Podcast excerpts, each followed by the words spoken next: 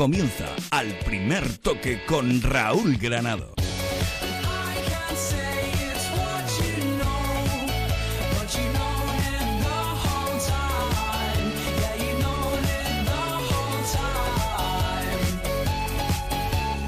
¿Qué tal? Saludos, muy buenas noches. Quedan exactamente 29 minutos y medio para que se cierre el mercado de verano. Y sí, como cada año, estamos apurando los minutos porque hay clubes que están intentando hacer movimientos hasta el último minuto. Esto, a muchos que ahora tenéis exámenes en septiembre, os suena seguro. Todo el verano por delante para estudiar y al final llega el último día y hay que apretar porque faltan deberes por hacer. Pues así estamos, en este movimiento de fichas, en esta partida de ajedrez en la que vamos a intentar explicaros qué ha pasado durante todo el día y qué va a pasar en esta media hora, porque todavía hay muchas cosas que pueden pasar y está Tebas ahí esperando a que den las 12 para que cierre esta máquina. De lo que ha pasado hasta ahora, os digo que el culebrón del día probablemente tenga el nombre de Álvaro Vázquez.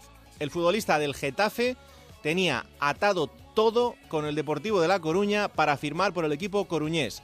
Contrato redactado, reconocimiento médico pasado, pero entonces ha aparecido en escena el Real Club Deportivo Español y se ha ido todo al traste. Todavía no está firmado ese nuevo contrato con el Real Club Deportivo Español, pero se está haciendo todo y en principio, si no pasa nada, será futbolista del Español, así que volvería a casa. Eh, evidentemente, entre el Deport y el Español, pues Álvaro ha decidido que quiere volver a casa, que quiere volver al lugar donde más ha sido querido y por eso ha echado al traste la operación, pero el enfado en Coruña es importante. Un deportivo que además podría perder a Sydney, que está en la órbita del Valencia un Depor que se lanza a por Joselu, el delantero del Stoke City. Vamos a ver si le da tiempo en estos 30 minutos. Otro de los nombres del día es el de Diego López, el que fuera portero del Real Madrid, llega cedido al español que antes había traspasado a Pau López al Tottenham. A Inglaterra también se va Álvaro Arbeloa, firma por una temporada con el West Ham. Ya os habíamos contado que estaba cerca del Milan, pero finalmente, después de la compra del grupo chino del equipo italiano, está llevado a que todo se enfríe y hoy Álvaro haya firmado y vuelva a la Premier. El premio al equipo más comprador en el último día se lo lleva el Granada. Ha incorporado a cinco jugadores en el día de hoy. Alberto Bueno, cedido por el Oporto, Rubén Bezo, cedido por el Valencia, Frank Tubanú, cedido por el Swansea, Medi Carcela del Benfica y Omer Atzili del Beitar de Jerusalén, decía Paco Gémez. Que le faltaba gente, pues ahí tiene. Cinco de golpe y el último día. Ahora a trabajar.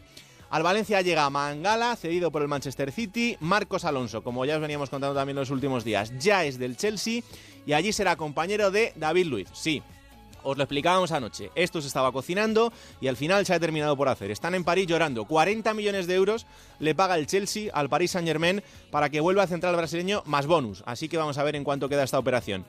Mientras tanto, la selección española ya está en Bélgica, donde va a jugar mañana en partido amistoso contra la Bélgica de Roberto Martínez y fuera del fútbol, en la undécima etapa de la Vuelta Ciclista a España, la victoria ha sido para Chris Froome, que ha atacado en las rampas finales de Peña Cabarga, como ya hiciera en el 2011, donde ganó esa primera gran etapa en la Vuelta Ciclista, y le ha arañado unos segundos a Nairo Quintana, aunque el colombiano sigue al frente de la clasificación. Os juro que quiero intentar que entendáis todo lo que está pasando en el mercado de fichajes. Vamos a intentar resumirlo de la mejor manera posible. Así que lo primero que quiero hacer es irme a la sede de la Liga de Fútbol Profesional, donde está Concha Cerdán. Hola Concha, ¿qué tal? Buenas noches. Hola, ¿qué tal? Buenas noches. Pues sí, aquí estoy. Parece que hay más movimiento, más gente. El mercado ya está a punto de cerrarse y te cuento las últimas novedades, las últimas incorporaciones. La, Cabanú va al Granada, mm. Ryan Don, procedente del Galatasaray, eh, llega cedido al Betis, eh, Bezo también al Granada en calidad de cedido, eh, también Diego López, pero al Español, y Álvaro González, el central, deja el Español y jugará en el Villarreal, donde además jugará la Europa League. Bueno, pues estos son los últimos movimientos. Eh, Concha va a seguir ahí. A las 12 en punto, cuando termine y cuando se cierre este mercado de fichajes, vamos a volver, como siempre hacemos, a esta sede de la Liga de Fútbol Profesional para que nos cuente los eh, movimientos que hay por ahí. Así que, Concha, eh, nada, si hay cualquier cosa nos llamas y a las 12 volvemos a conectar, ¿vale?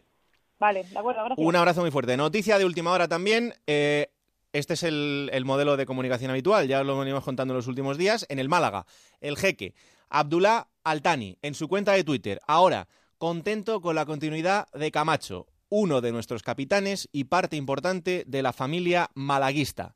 ha subido cuatro fotos de Camacho y celebra al Tani que se queda en el Málaga. Así que otra operación que se cierra, otra operación que también os habíamos contado. Estaba abierta la opción de que saliese del Málaga, pero finalmente Ignacio Camacho se queda en el Málaga. Así que también buena noticia para Juan de Ramos, porque es parte importante de, de esa plantilla y de lo que va a ser el objetivo del Málaga esta temporada. Bueno, como os digo, a partir de las 12 vamos a repasar cómo quedan todas las plantillas, os vamos a contar eh, finalmente todos esos movimientos, pero ahora nos vamos a ir hasta Bélgica porque allí está la selección española, han viajado en el día de hoy, ya están por allí los internacionales, así que saludo a los enviados especiales de Onda Cero. Fernando Burgos, hola Fernando, ¿qué tal? Buenas noches. Raúl, ¿qué tal? Buenas noches. Bueno, eh, día de viaje, ¿cómo ha sido eso? Mucho más tranquilo que el mercado, ¿eh? Desde luego. Sí, ha sido mucho más tranquilo. La selección que eh, salía del aeropuerto internacional Adolfo Suárez Madrid Barajas a las once y media de la mañana, un vuelo de una hora cincuenta minutos, tranquilo, eh, sin ninguna novedad. Aterrizaban en el aeropuerto de Bruselas a la una y diecisiete minutos de la tarde. A ver, ya te cuento, ¿eh? por aquello de la posible psicosis que había en torno a la seguridad, Mm. sin grandes, no, sin prácticamente medidas de seguridad visibles. Cuando hemos aterrizado en el aeropuerto de Bruselas, a pie de pista les ha recogido un autobús a los internacionales. No hemos visto a un solo policía ni a un solo miembro de seguridad, salvo los que lleva habitualmente la selección española de fútbol. Y por la tarde han entrenado como hicieron aquel 16 de noviembre, el día previo al partido suspendido contra Bélgica, por eso se juega en el día de mañana este Bélgica-España amistoso en el Rey Balduino, pues han entrenado por espacio de 60 minutos, el tercer y último entrenamiento de esta nueva era de Julen Lopetegui, donde no, no hemos visto nada en los primeros 15 minutos, los que hemos tenido ocasión de ver, y después por una rendija pues hemos visto el resto y tampoco ha habido eh, grandes, eh, por decirlo de alguna forma, grandes eh, titulares en tanto en cuanto pues no, no nos ha enseñado el equipo que ayer nos, nos dejó nos dejó ver un poquito el seleccionador nacional. Por lo demás, mucha tranquilidad en torno a un equipo que evidentemente comienza una nueva era y la quiere comenzar de la mejor manera posible, aunque el amistoso es ciertamente peligroso, Hmm. porque es contra la selección número dos del ranking FIFA, una Bélgica que tiene un muy buen equipo. Desde luego que sí. Bueno, pues vamos a hablar con uno de los protagonistas de la selección española, al que agradezco que nos atienda también. Pepe Reina. Hola Pepe, ¿qué tal? Buenas noches. Hola, ¿qué tal? Buenas noches. ¿Cómo estamos? ¿Lo has encontrado todo a tu gusto, tal y como lo dejaste? Eh, aquí siempre está bien. Esto es, es una maravilla volver y muy contento, muy, muy satisfecho de, de poder estar aquí, claro que sí. Mm, Una grandísima noticia. Dos años después eh, vuelves a estar ahí y no sé si con ves la vida de otra manera en estos dos años en cuanto a lo que tiene que ver con la selección eh, después de todo este tiempo o no. Bueno, sigue siendo una selección que, que va a tener la, la responsabilidad de- de seguir ganando, de seguir compitiendo al, al máximo nivel entre los favoritos y, y vamos a intentar entre todos que, que- que esa ilusión de, de- de los años pasados eh, se mantenga y que la gente venga encantada, venga ilusionada y venga a hacer las cosas bien, ¿no? que es lo que, que es lo que tiene que pasar, lógicamente. Mm, ¿Cómo te enteraste de la convocatoria?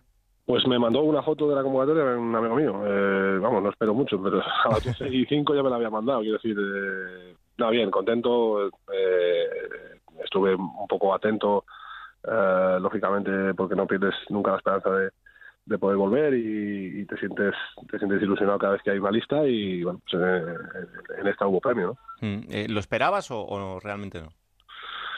Ah, bueno, sabía que podían haber cambios, eh, cambio de entrenador, cambio de, de jugadores.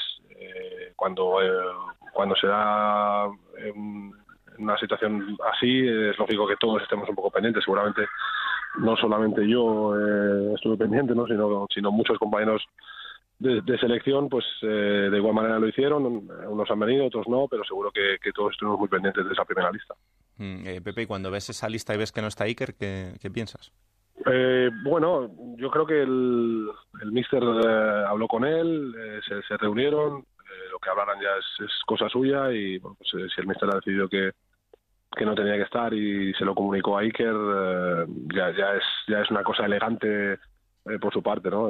Creo que eh, es lo mínimo que, que se podía hacer con, con una persona que ha estado tantísimo tiempo aquí y con la que he tenido pues la fortuna de, compartir vestuario durante nueve diez años, ¿no? Mm, son cosas que evidentemente pasan dentro del mundo del fútbol, igual que pasan en otras facetas de la vida, pero, pero claro, cuando es el, eh, el capitán de la selección española parece que todo se magnifica mucho más.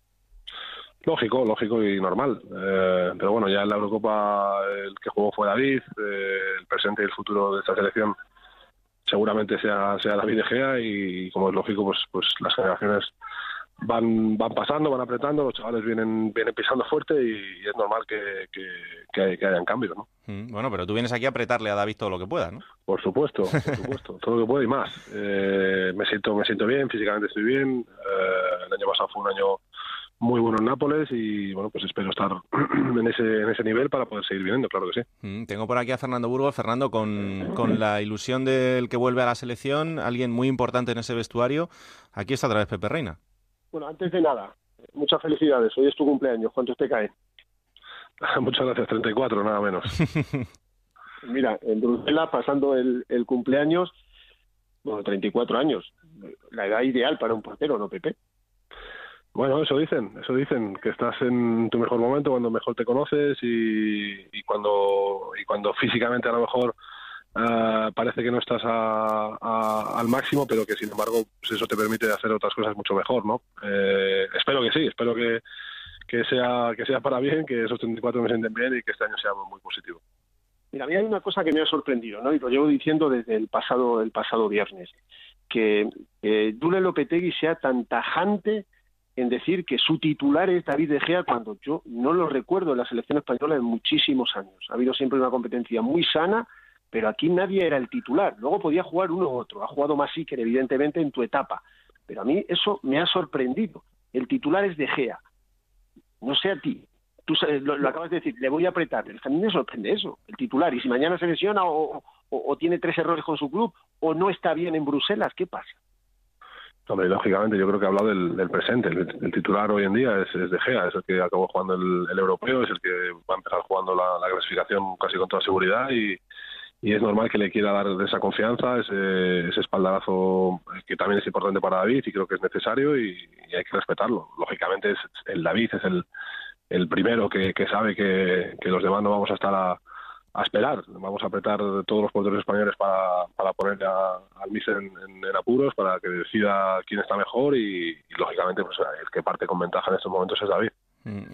Eh, evidentemente, el, debate, Pepe, es bueno en un momento de regeneración en el que también eh, Sergio Rico estaba entrando en, en, la, eh, en la parte final de, de, la época de Del Bosque. Ahora viene Adrián, vienes tú bueno, que al final la nómina de porteros españoles es, es muy importante, ¿no? Y, también es así, pero ¿tú crees que eh, en ti también se busca esa figura que dentro de esta regeneración, de esta nueva selección, aportes toda tu experiencia a un grupo en el que hay gente muy joven, pero también gente con experiencia?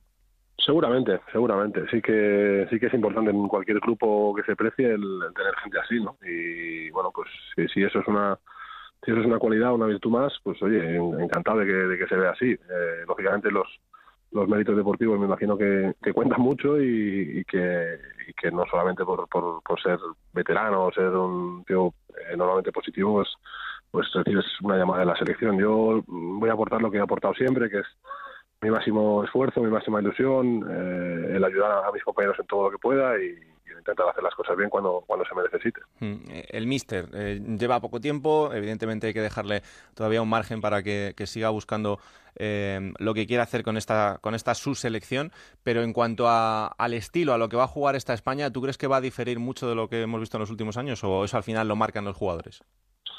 Yo creo que lo marcan un poquito los jugadores, cada, cada entrenador tiene un poco su estilo y su, eh, y su sello, pero lógicamente Ah, creo que en estos momentos hay una filosofía clara de juego en, la selección, eh, por, principios, por jugadores, por, estilo de, los mismos, y lo más fácil es darle continuidad, eh, que cada entrenador le ponga le ponga su sello, es, es, es, normal y lógico, y tiene que ser así además. Entonces, bueno, vamos a intentar aprovechar eh, de las virtudes del, del pasado y, y apuntillarlas con, con el toque de, del míster. Mm.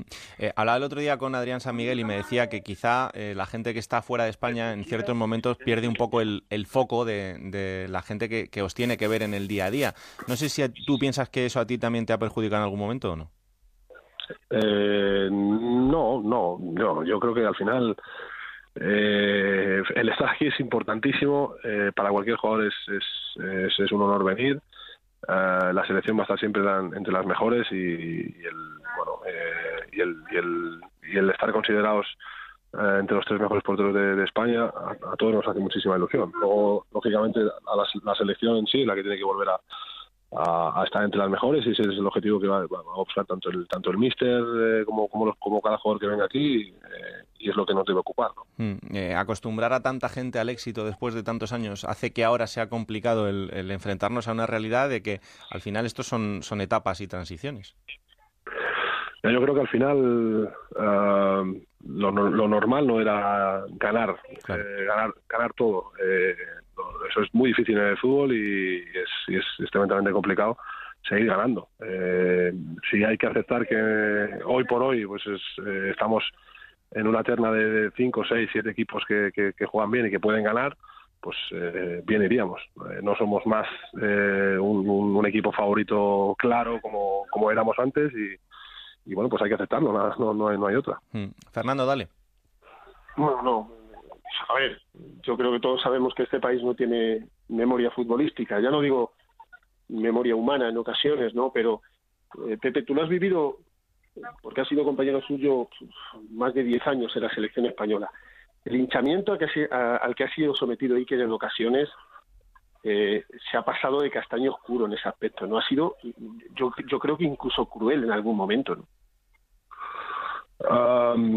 Sí, es posible que Iker haya sido centro de, muchísimos debates y de muchísimas eh, historias ah, en, la prensa deportiva española, sobre todo, que al final es, es la que tiene que, darse cuenta de que algunas cosas no se hacen bien, de que en muchos mm, momentos no, es, no es periodismo deportivo siquiera y, bueno, pues eh, no todo el mundo va a ser injusto con, con Iker, por supuesto, la gente de fútbol, la gente que le conocemos, eh, le admiramos, eh, tenemos la suerte de haber coincidido con él durante 10 años, le vamos a estar siempre agradecidos y, eternamente pues encantado de, haber compartido con el vestuario, pero pues desgraciadamente hay muchos eh, medios que, que, lo, único que, les interesa es desestabilizar, sea Iker o sea, sea cualquier otro, ¿no? No lo hubieras aguantado ni la vez ni la senteaba aparte. Vamos, eh, conociéndote poco, evidentemente, pero no lo hubiera, te hubieras saltado. Es que Iker ha estado demasiado callado demasiado tiempo. Bueno, sí, sí. Yo tengo una personalidad distinta a Iker. Me gusta me gusta mm, eh, que, la, que la gente sea muy clara conmigo y cuando no es así, pues, eh, pues, pues, pues, no, eh, es que no acepto que, se digan cosas que no son verdad o que se pongan en tela de juicio cosas que, que no se deben. Entonces, bueno, soy bastante más, más más frontal, digamos, más, más mala leche, seguramente. tú, lo, has tenido que demostrar este verano porque incluso a través de tu cuenta personal de Twitter eh, fuiste muy clarito, como estás diciendo ahora, diciendo que se dejaran de decir mentiras y que no te estabas ofreciendo al Fútbol Club Barcelona. Pues una prueba más. Yo creo que al final tampoco vamos a entrar en, ese juego de, de desmentir o, o, no una, una, noticia, porque es imposible para, para, para cualquier futbolista pero es verdad que hay momentos que, hay que decir basta porque, porque hay cosas que no, que no entran dentro de lo normal. Mm. Bueno, y ahora Augusto en, en Nápoles, además tú allí ya eres capitán general. Capitán de momento. no, hombre, no, ya te has hecho con los mandos allí. Augusto, valorado, eh, querido y, muy bien, la verdad que dentro del equipo, con los compañeros, en el club, con la gente, me encuentro, me encuentro muy bien, soy muy feliz, mi familia también lo es y pues, nos quedan este y otro añito más de momento que, queremos que queremos pasar allí muy muy a gusto. Hmm. Bueno, las dos últimas. Eh, Bélgica primero, Liechtenstein. Eh, Bélgica, partido amistoso, pero ante una selección muy potente y complicada. ¿eh? Tiene muy buen equipo. Tienen, tiene muy buenos jugadores, sobre todo. son, son jugadores que están todos al máximo nivel, jugando en grandes equipos y, y seguro va a ser difícil. En cuanto Roberto de con, con la tecla y les ha jugar como él quiere, van a ser un equipo eh, que va a estar ahí para, para, para ganar cosas seguramente. Mm, y esto no para, luego ya pensar en, la clasificación, una clasificación que va a ser larga, que luego ya tendremos tiempo de pensar en, los viajes que van a venir, pero que bueno, hay que intentar empezar con buen pie sobre todo, ¿no? Sí, sí, primer partido obligado a ganar en casa y después pues vas a Italia, son, son, es un grupo que tiene miga, tiene miga, es, es un grupo que no es fácil, Albania no, no será fácil, Israel no será fácil, bueno, hay, hay camino por delante, hay que, hay que intentar eh, asumirlas o, entender las ideas del míster lo antes posible y ponerse en marcha y, encarrilar esa, clasificación lo, lo antes que, que, se pueda. Mm, te dejo la última, Fer. Bueno, yo tengo dos. Es que ya lo has visto tú, Pepe, a gusto con lo que son de mis gustos. Es que así. Sí, sí, sí. Eh, a gusto con los eso es, eso es un dicho muy muy andaluz, muy flamenco, muy nuestro y, y cuando estás a gusto con, con, la gente de tu gusto, pues ¿dónde mejor, no? Está claro, es que puso ayer un, un tuit Pepe Reina en el entrenamiento de la selección española con, con Sergio Ramos, dos andaluces, mm. además de, de, de, corazón, ¿no? A gusto con, solo, con, los, con, los que son de mi gusto, es que esto es así, y dos de, de nombre propios, ¿eh? Y uno lo vas a tener que, que vivir tú en tus propias carnes. Lo de Figo y el Camp Nou se va a quedar pequeño cuando vuelva el Pipa a San Paolo. De verdad. Pues no lo sé, no lo sé. Yo tiene que volver y después ver lo que lo, lo que pasa. Eh, bueno, para los napolitanos ha sido ha sido difícil digerirlo y bueno pues eh, hay que darle hay que darles tiempo. Lógicamente es, es, el máximo rival, es un es un odio deportivo importante y bueno sí la comparación es es más o menos esa, es, como cuando Figo se fue del, del Barça Madrid. Y la última, fíjate que no hay, es una especie que todo el mundo busca, el central zurdo. Ya están hablando, bueno, es que Lopetegui quiere a Imerí Lapor. Qué importante es, son los centrales zurdos y este Lapor es muy bueno, ¿eh, Pepe? Eh, sí, sí, sí, es un jugador, es un jugador que, bueno, ya sonaba para los planes de Guardiola, que fue el primero que le puso un poco el ojo, yo creo. Eh, un, buen central en, en, en, general, ya no zurdo diestro, que te juegue bien el balón. Hoy en día el fútbol es fundamental. Y bueno, pues ya te digo, todo lo que enriquezca la selección y, y demás, pues, pues, bienvenido, bienvenido sea, claro que sí. Pues Pepe, que es un placer tenerte otra vez aquí, que de, sobre todo que disfrutes, que sea una vuelta para quedarte y que eres muy necesario en, en ese grupo, así que nada, que haya mucha suerte, ¿vale? Muy bien, pues muchísimas gracias. Un abrazo muy fuerte. Chao, chao. Bueno, ahí está, Pepe Reina, un auténtico fenómeno. Antes de hacer una pausa, vuelvo a la sede de la liga porque me dicen que hay dos fichajes más de última hora. Concha. Hola, buenas noches. Pues sí, hay dos fichajes más. Ezequiel Garay llega al Valencia para reforzar al equipo Che y José Lu llega cedido al Deportivo de La Coruña procedente del Stoke City. Bueno. De aquí a las 12 esperemos que haya más y aquí estoy yo para contarlo todo lo que pase. Claro que sí, hombre. Siete minutitos quedan de mercado, ¿eh? Así que venga, apurad a mover las fichas que todavía queda un rato. Una pausa, el primer toque. Se recuerda a todos los bañistas que la última ola está a puntito de pasar. Y no lo voy a repetir. Llega lo mejor del verano con la última ola de Citroën. Llévate un Citroën C4 super equipado por 12.700 euros con el PIB por 4 de Citroën para todo el mundo y solo hasta el 31 de agosto. Citroën. Financiando con PSA Financial Services. Condiciones en citroen.es. Por solo 49,99 disfrute de la gran selección de cafés, tés e infusiones Delta Q para medio año. La cafetera automática se la regalamos. Véalo en...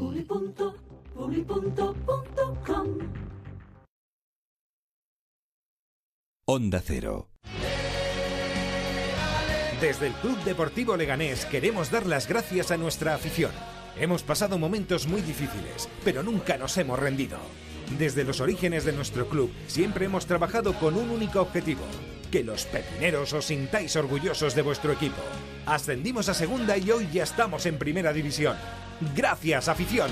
Os esperamos en casa, os esperamos en Butarque. ¡Aupa Lega! Llega Madrid Summer Classical Nights, dos conciertos únicos en el Teatro Real de Madrid. El 17 de septiembre, el mejor cine de Hollywood con las bandas sonoras más famosas. Y el 28 de septiembre, la novena sinfonía de Beethoven. Venta de entradas en las taquillas del Teatro Real o en el 91 457 40 61. Música de calidad con Fundación Excelentia. Todos los días podrás llenar los más de 4 metros cúbicos de la ENV 200 eléctrica con hasta 770 kilos. Pero solo ahora podrás conseguirla con los 6.000 euros de ayuda del Plan PITCEM de la Comunidad de Madrid. Llévate la Nissan ENV 200 100% eléctrica con la mayor capacidad de carga de la categoría con un descuento increíble. Date prisa antes de que se acabe. Nissan Innovation that excites. Hagan juego, señores. Gran Casino de la Mancha les da la bienvenida. Mesas de juegos de casino, torneos de póker, apuestas deportivas y restaurantes en un edificio exclusivo de tres plantas. Aprovecha tu suerte en Gran Casino de la Mancha, en Avenida de las Naciones 11 de Illescas, por la autovía 42, salida 32 desde Madrid y desde Toledo, salida 33. Abierto todos los días.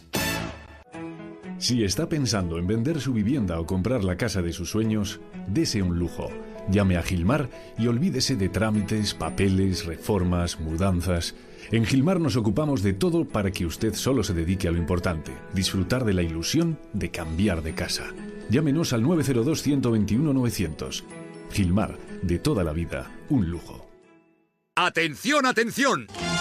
El mayor acontecimiento teatral de los últimos 30 años en el Teatro Príncipe Gran Vía. Octava temporada de Tok Tok. No te lo pierdas. Ocho temporadas de carcajadas continuas. Teatro Príncipe Gran Vía. Tok Tok. Fabulosamente divertida. Estas son opiniones reales de clientes de Devuelta Conductor. Por no tener que pagar las cuatro multas, eh, me he ahorrado unos 2.000 euros. Para mí es eficaz al 100%. Bueno, sí, porque yo no he vuelto a pagar multas, aunque vengan. Yo las escaneo a vosotros y la verdad que yo estoy muy contenta. Incluso os he recomendado. Encima pagáis.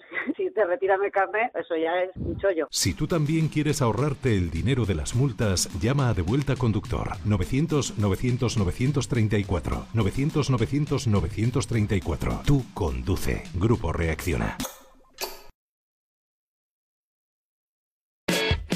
En Onda Cero, al primer toque, con Raúl Granado.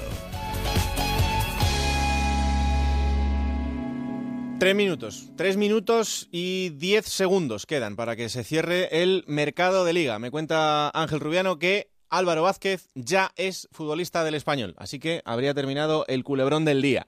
Después de esa intentona por parte del Deportivo de La Coruña de fichar al jugador del Getafe, bueno, pues ya sería futbolista del español que se ha entrometido a última hora y por tanto se hace con el delantero catalán que vuelve a casa. Bueno, eh, sigue por ahí Fernando, saludo también a Alfredo Martínez. Hola Alfredo, ¿qué tal? Buenas noches.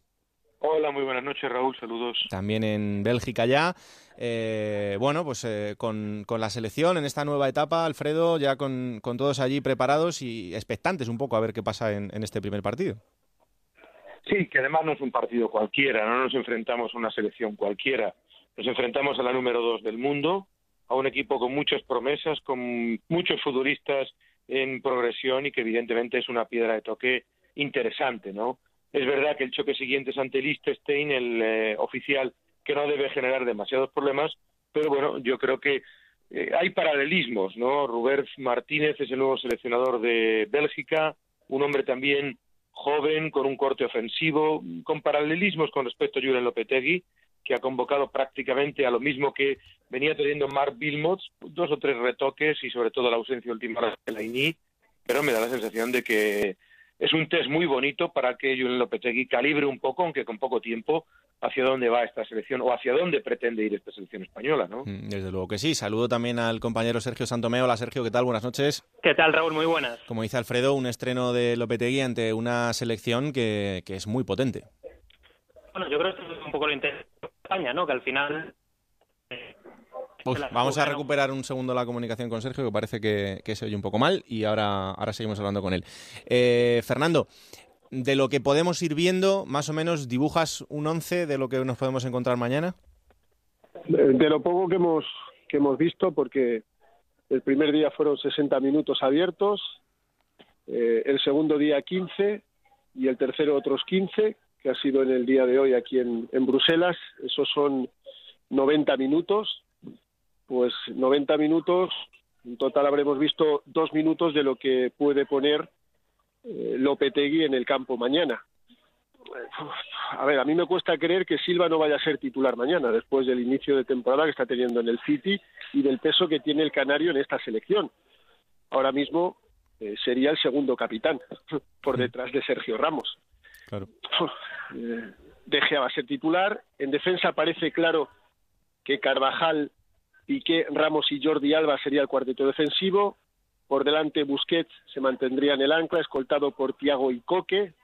Yo insisto, es que yo creo que, Silva tendría que jugar. Y luego arriba, A, a Lopetegui le, mucha, le gusta mucho los jugadores de banda. Estarían Vitolo y Nolito y como delantero centro, bien Morata, bien Diego Costa, con muchas menos opciones para Paco Alcácer. Eh, está claro el sistema, es un 4-3-3, pero en base a lo que poquito, poquísimo que hemos podido ver, eh, va a estar la España, la primera España de, de un Julio Lopetegui que tiene ante sí un reto importante, ¿no? Es un partido amistoso, aunque con la selección nunca hay partidos amistosos, pero hace 28 años, desde 1988, que un seleccionador no pierde en su debut. Fue Luis Suárez.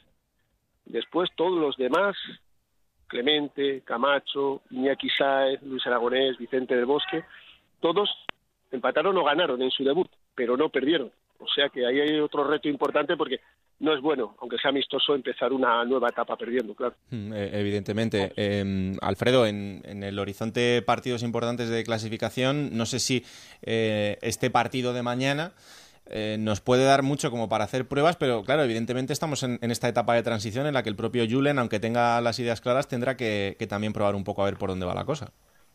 Mucho, no, no hay transición posible, ¿no? Ten en cuenta que en el mes de, de octubre, el día 6, tenemos el partido con Italia, el viaje a Albania y son ya partidos trascendentales. Solo pasa uno por grupo, ¿no? Eh, hay que destacar que eh, Bélgica lleva tres años sin perder un partido como local y que fíjate qué equipo titular tiene. Courtois, Menier, Bertongen, Alderweireld, está eh, con Jordan Lukaku, medio campo con Witzel, que estaba a punto de fichar por el, la Juventus, Nainggolan, Martens, Kevin De Bruyne, Hazard y Roman Luka, o Romeo Lukaku. Yo creo que tiene un equipazo espectacular, ¿no? No, no, no es una prueba de fuego cualquiera, es, es un partido de nivel de, de cuartos de final o semifinal de Eurocopa. Y evidentemente, tres días después lo de Liechtenstein e inmediatamente después, sin tiempo para preparar ni ensayar, ya la lista para esos dos partidos, ¿no? Yo creo que a, a, tanto a Lopetegui como a Roberto Martínez les, va a pillar el tren porque no van a poder tener el tiempo suficiente para trabajar con los suyos. ¿eh? Desde luego que sí. Bueno, por cierto, cerrado, mercado de fichajes cerrado, ya no hay tiempo para más. El último fichaje inscrito en la Liga de Fútbol Profesional en este momento, eh, luego estaré con Concha para que me diga cuando tenga la confirmación oficial de si es así o no, en primera división, es el de Robert Ibáñez, cedido del Valencia al Leganés. Es el último fichaje inscrito en la Liga de Fútbol Profesional. Eh, tengo ya por ahí a Sergio Santomé. Sergio, estábamos hablando, Ah, ese análisis de, de, Bélgica, eh, una selección, un rival muy importante. Sí, muy importante, sobre todo por nombres, Raúl, pero es una selección que, bueno, pues un poco como ocurre con España, eh, tiene que reivindicarse. Es una selección que creo que queda un pelín tocada eh, después de la Eurocopa, porque es verdad que llegan más lejos que España, recordemos cuartos de final contra Gales, pero en las dos últimas eh, fases finales, tanto Mundial 2014 como, como esta última Eurocopa, la sensación que, que deja Bélgica es que podía hacer más, que tiene plantilla para hacer más. Eh, recordaréis aquel eh, partido contra Argentina en el Mundial, luego caen contra Gales en esos cuartos de final de la Eurocopa y no terminan de dar ese salto de calidad que convierta de verdad a Bélgica a lo que creemos que puede llegar por, por talento y por nombres, que es a pelear de verdad por este tipo de, torneos.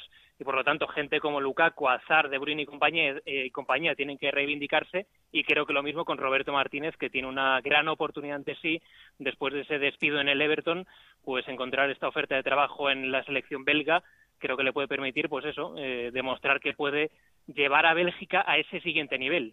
Hmm. Bueno, eh, Burgos Alfredo, ¿nos dejamos algo? Bueno, por mi parte, que ha habido cruce de elogios entre los dos seleccionadores debutantes. Ha contado Roberto Martínez una anécdota que el primer partido de Julen Lopetegui con el Porto, con el Oporto, fue en Goodison Park frente al Everton de Roberto Martínez. Eh, cree el, el técnico de la selección belga que el seleccionador idóneo para hacer la transición eh, de España, de esta selección española campeona de todo no, no hace mucho, entre los que ya no están y los que están eh, llegando y que han sido campeones sub-21 o sub-19, el ideal es Julen Lopetegui y otro cambio más en la forma de trabajar y en la dinámica eh, de trabajo de, de esta nueva selección española. Mañana, sí, día de partido, 11 y 10 de la mañana, entrenamiento a puerta cerrada de la selección española. Primero, no quiere Lopetegui que los jugadores estén demasiado tiempo en el interior del hotel y recupera una costumbre que, algún seleccionador tenía. Unos querían pasear, pero sacarles del hotel y Lopetegui quiere que la mañana del partido entrenen. Un entrenamiento suave para sudar, volver al hotel, comer, descansar y al partido. Y eso es lo que van a hacer en el día de hoy, ya 1 de septiembre, el día del debut de una nueva era, Julen Lopetegui como seleccionador nacional. Por mi parte, comentarte que se han agotado todas las localidades, 50.000 para ver el estreno de Robert Martínez. Evidentemente tiene eh, expectación aquí, no en vano el fútbol belga, como decía Sergio, tiene ilusión de enganchar. Son el número dos del mundo FIFA, ocho, el noveno es la selección española. Thierry Henry es el segundo. Por ejemplo, en esta selección ha entrado como hombre nuevo el hermano de Hazard, que no deja de ser rival del Fútbol Club Barcelona con el Borussia de Mönchengladbach. Y bueno, pues en principio aquel partido que en su día no se jugó, en el Rey Balduino, en el que confiemos no haya ningún tipo de problemas. Buena temperatura. Yo creo que mañana estaremos en torno a los 18-20 eh, grados a la hora del partido. Por la noche refresca un poco, pero buenas eh, vibraciones a dos selecciones que podrían ser los grandes outsiders del fútbol mundial en los próximos años, ¿no? ¿Por qué no? Desde luego que sí. Bueno, pues mañana nos escuchamos. Gracias a los dos. Un abrazo fuerte. mañana, buenas noches. Chao, chao. Eh, Sergio, te pregunto antes de despedirte, de todo lo que has visto del mercado internacional del día, lo más random, aparte de ese fichaje de David Luiz, algo que, te haya llamado la atención. Bueno, me ha llamado la atención, eh, bueno, sobre todo lo de David Luiz, ya lo has dicho, eh, es una cosa con la que creo que nadie contaba, esta vuelta a casa, por así decirlo, de, David Luiz y también por la cantidad de la que se trata, ¿no? Al final es un futbolista que creo que está a punto de cumplir 30 años y pagas 40 millones de euros por él. Creo que es una operación con cierto riesgo de, del Chelsea. Me gusta más el otro fichaje que ha hecho el Chelsea hoy. Creo que Marcos Alonso es un futbolista que quizás en España evidentemente lo conocemos eh, perfectamente porque estuvo en el Madrid, pero bueno, su trayectoria profesional ha discurrido sobre todo por, por Inglaterra cuando estuvo en el Sunderland y ahora en la Fiorentina y es un jugador creo que un tanto infravalorado porque ha hecho dos años en la Fiorentina muy buenos sin mucha repercusión mediática, pero que le han permitido este salto al al, eh, al, Chelsea de Antonio Conte. Veremos si para ser titular, creo que tiene bastantes opciones de ser titular. Y luego, pues alguna otra cosa del mercado, como por ejemplo esa marcha cedido de Wilshere, que hace unos años parecía que se iba a comer el mundo, hmm. pero desgraciadamente pues las lesiones le han hecho mucho daño y en el Arsenal ya no tenía sitio, así que Wilshere se marcha cedido al Bournemouth, que es algo que hace cinco años hubiese parecido totalmente impensable. Desde luego que sí, era una de las grandes esperanzas del fútbol inglés y también de la selección, pero bueno. Sí, sí. Gracias, Sergio. Un abrazo muy fuerte. Un abrazo, Raúl. Hasta luego. Venga, las 12 y 7 minutos, 11 y 7 minutos. Una pausa y ahora sí, repasamos todo el mercado. Cuando digo todos, son todos los equipos de primera división, al primer toque. Piensa en todas las personas que cabrían en un campo de fútbol. ¿Dos mil? ¿Quizá tres mil? Desde luego cabrían todos tus amigos, conocidos, familiares, compañeros de trabajo. Pues ese es el espacio que necesitas para frenar un coche a 120 kilómetros por hora. Todo un campo de fútbol sin poder detener el vehículo. Haya lo que haya, esté quien esté. Piénsalo cuando tengas el pie en el acelerador. Dirección General de Tráfico, Ministerio del Interior, Gobierno de España. Te vamos a dar los dos mejores consejos para estar siempre en forma. Uno y dos. Uno y dos. Uno y dos. Apúntate al mejor gimnasio del mundo. Caminar por tu ciudad con Callahan Adaptation, el primer zapato que se adapta al pie y a tu forma de caminar. Fabricados en España por expertos artesanos y a la venta en las mejores zapaterías y en callahan.es. Callahan Adaptation, se adapta al pie, se adapta a ti. Vodafone y Onda Cero anuncian la llegada de José Ramón de la Morena. Bienvenido. ¿Cuántos equipos han llegado a 100 puntos? Exacto, ninguno. Pues eso, las estadísticas están para romperlas. Es que lo veo. Todo está por ver. El fútbol pasa por Vodafone One Televisión. Contrata el todo en uno de última generación y llévate todo el fútbol por 6 euros. Infórmate en el 1444 y entiendas Vodafone. Vodafone, power to you. ¿Cómo explicar volver a pisar el estadio?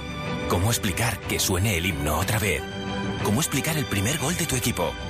Que vuelva el fútbol no se explica con palabras. Por eso nos dieron los signos. 1x2. Vuelve la quiniela con premios extraordinarios. La quiniela. El Corte Inglés y Onda Cero dan la bienvenida a José Ramón de la Morena. El curso que viene tus hijos harán muchas sumas, pero para que ahora a ti te salgan las cuentas, en el Corte Inglés tenemos las mejores ofertas. Vuelta al cole en el Corte Inglés. Te ayudamos con tus deberes. En Onda Cero, al primer toque, con Raúl Granado. Bueno, pues ahora sí, vamos a empezar a repasar equipo por equipo cómo queda ese mercado de fichajes que acaba de cerrar hace casi 10 minutos ya, las 12 y 10 minutos de la noche, 11 y 10 minutos en las Islas Canarias. Empezamos por el Fútbol Club Barcelona. Eh, Barcelona, Víctor Lozano, ¿qué tal? Buenas noches. Hola, Raúl, ¿qué tal? Muy buenas noches. ¿Cómo ha quedado este mercado para el Barça? Bueno, pues como ya estaba previsto, porque evidentemente no se esperaban novedades de última hora, el equipo ya había cerrado la plantilla con la última incorporación, la que relatábamos ayer aquí en el primer toque de Paco Alcácer, con lo cual definitivamente son seis los fichajes que vienen a reforzar esta plantilla del Fútbol Club Barcelona, más que nada fondo de armario de lo que adolecía el equipo en la pasada y también a destacar la edad de, los futbolistas que han venido porque ninguno supera los 23 años, con lo cual son fichajes pensando por supuesto en el presente, pero también en el futuro. El Barça se ha gastado un total de 122,75 millones de euros repartidos de esta manera, André Gómez 35 millones, Umtiti 25, Diñe 16 y medio, Denis Suárez 3,25, Zilesen el portero 13 millones y Paco Alcácer 30 millones. Para suplir bajas de hombres pues de la importancia de Dani Alves, de Bartra, Adriano, Bermalen, Munir y Claudio, eh, Claudio Bravo que se han marchado de la entidad azulgrana. Mañana rueda de prensa de Rubén Fernández, el, secretario técnico, para hacer balance, pero al final el Barça plantilla de 25 futbolistas, yo creo que si no una de las mejores, como hoy se encuestaba por aquí por la ciudad condal de la historia, sí cuanto menos un equipo súper competitivo que debe aspirar hasta el final a ganar las tres competiciones en las que participa. Desde luego con muchas opciones, más que en otros años, sobre todo de cara al banquillo, donde Luis Enrique tendrá varios efectivos más que, antes no tenía. Gracias, Víctor. Un abrazo muy fuerte, adiós, chao. Un abrazo muy fuerte. En el Real Madrid, Edu Pidal, ¿qué tal? Buenas ¿Qué tal, Raúl? Muy buenas. Bueno, ya eh, veníamos diciendo en los últimos días que hoy, por mucho que mareáramos la perdiz, no iba a pasar nada y efectivamente. Sí, plantilla cerrada con 24 futbolistas. Recordamos dos incorporaciones, la de Morata y la de Asensio, además de Coentrao, la salida de Arbeloa que acababa contrato y la de Gese al Paris Saint-Germain. Luego la de otros futbolistas, pero eran ya del Castilla, como Borja Mayoral, que hizo parte de la pretemporada y se marchó en verano, como Llorente. Odegar se queda en el Castilla. Isco, James, Mariano, nombres que sonaron y que hace tiempo que dijimos aquí en Onda Cero que se quedaban en la primera plantilla del Real Madrid. Así que Zidane se queda con esa plantilla amplia, con al menos dos jugadores por cada posición. El único del que podríamos decir que no tiene sustituto es Casemiro, pero Zidane, cuando no esté Casemiro en esa posición, ve a Tony Cross, mm. así que cree que también tiene sustituto por delante de la defensa. Y pocas más noticias. Hay que decir que el Real Madrid estos días ha llevado un millón de euros eh, por compensación lo que se llevan los clubes por la formación de algunos futbolistas. Los traspasos de Garay al Valencia y de Marcos Alonso al Chelsea le suponen un ingreso de dinero total un millón de euros que va a ingresar el Real Madrid. Bueno, cosas curiosas que también tiene el mercado en este tipo de operaciones. Gracias, Edu. Hasta luego. En el Atlético de Madrid, Alejandro Mori, ¿qué tal? Buenas noches. Hola, ¿qué tal, Raúl? Buenas noches. Bueno, se cierra el mercado también para el equipo del Cholo Simeone, un mercado también especial. Sí, un mercado especial en el que han salido muchos jugadores y han entrado algunos, ¿no? Mm. Fíjate, parece que no, pero ha habido mucho movimiento. Se ha marchado del Atlético Madrid hombres como Velázquez, que era Guavista, Héctor, que ha sido en el día de hoy marcha al Albacete, Granevita al Sevilla, Leo Batista al Español, Manquillo al Sunderland, Oliver Torres al Oporto, Vieto a Sevilla, Mensad al Victoria de Guimaraes, Teo Hernández, el hermano de Lucas al Alavés, Santos Borré al Villarreal, Diego Jota al Oporto y Gámez a Newcastle. Parece mentira, pero fíjate lo que ha digerado eh, la cuenta en cuanto a salidas el Atlético de Madrid. Y en entradas, bueno, pues eh, Moreira, que era, pertenecía al club, aunque estaba cedido en Portugal, sí. Bersalico, Gaitán y Gameiro. Esos han sido los movimientos que se han producido este verano, pendientes de el asunto Alessio Cerchi. Hmm, sí, porque además eh, el día ha sido también curioso con el, en el caso de Cerchi, Jano. Sí, sí, porque bueno, ha sido rechazado tanto por el Lazio como por el Bolonia. Eh, bueno, parece que va a tener que eh, regresar al Atlético Madrid. Tiene una lesión de rodilla que le va a mantener eh, fuera de los terrenos del juego por lo menos hasta el mes de noviembre. En Atlético Madrid se le va a hacer ficha, está inscrito en Liga, no en Champions.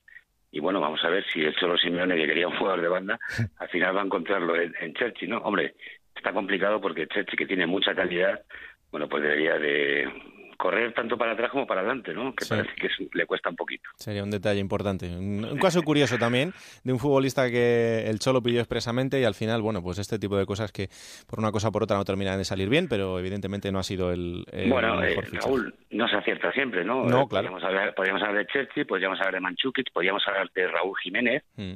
bueno, pues eh, a veces se pasan estas cosas, ¿no? Pero bueno, lo importante es que los pesos pesados del equipo se han quedado en el club, que esto ha cambiado, no es como hace años que la gente utilizaba el Atlético de Madrid como trampolín y como escenario para ir a otros sitios y ahora todo el mundo quiere jugar aquí, ¿no? Eso es, yo creo que habla por sí solo. Desde luego que sí. Gracias, Jano. Un abrazo. Un abrazo fuerte. Vámonos a Villarreal. Víctor Fran, ¿qué tal? Buenas noches. ¿Qué tal? Muy buenas noches. ¿Cómo se cierra el mercado para el Villarreal? Bueno, pues con la noticia de hoy, Álvaro González, central del Español, que se ha cerrado con la plantilla, firma cuatro temporadas al Villarreal, paga cuatro millones. Además, también a última hora se ha roto la operación de traspaso de Endiaya al Olympique de Marsella, con lo que este se queda en el Madrid. Nueve altas, que han costado un total de 55 millones de euros.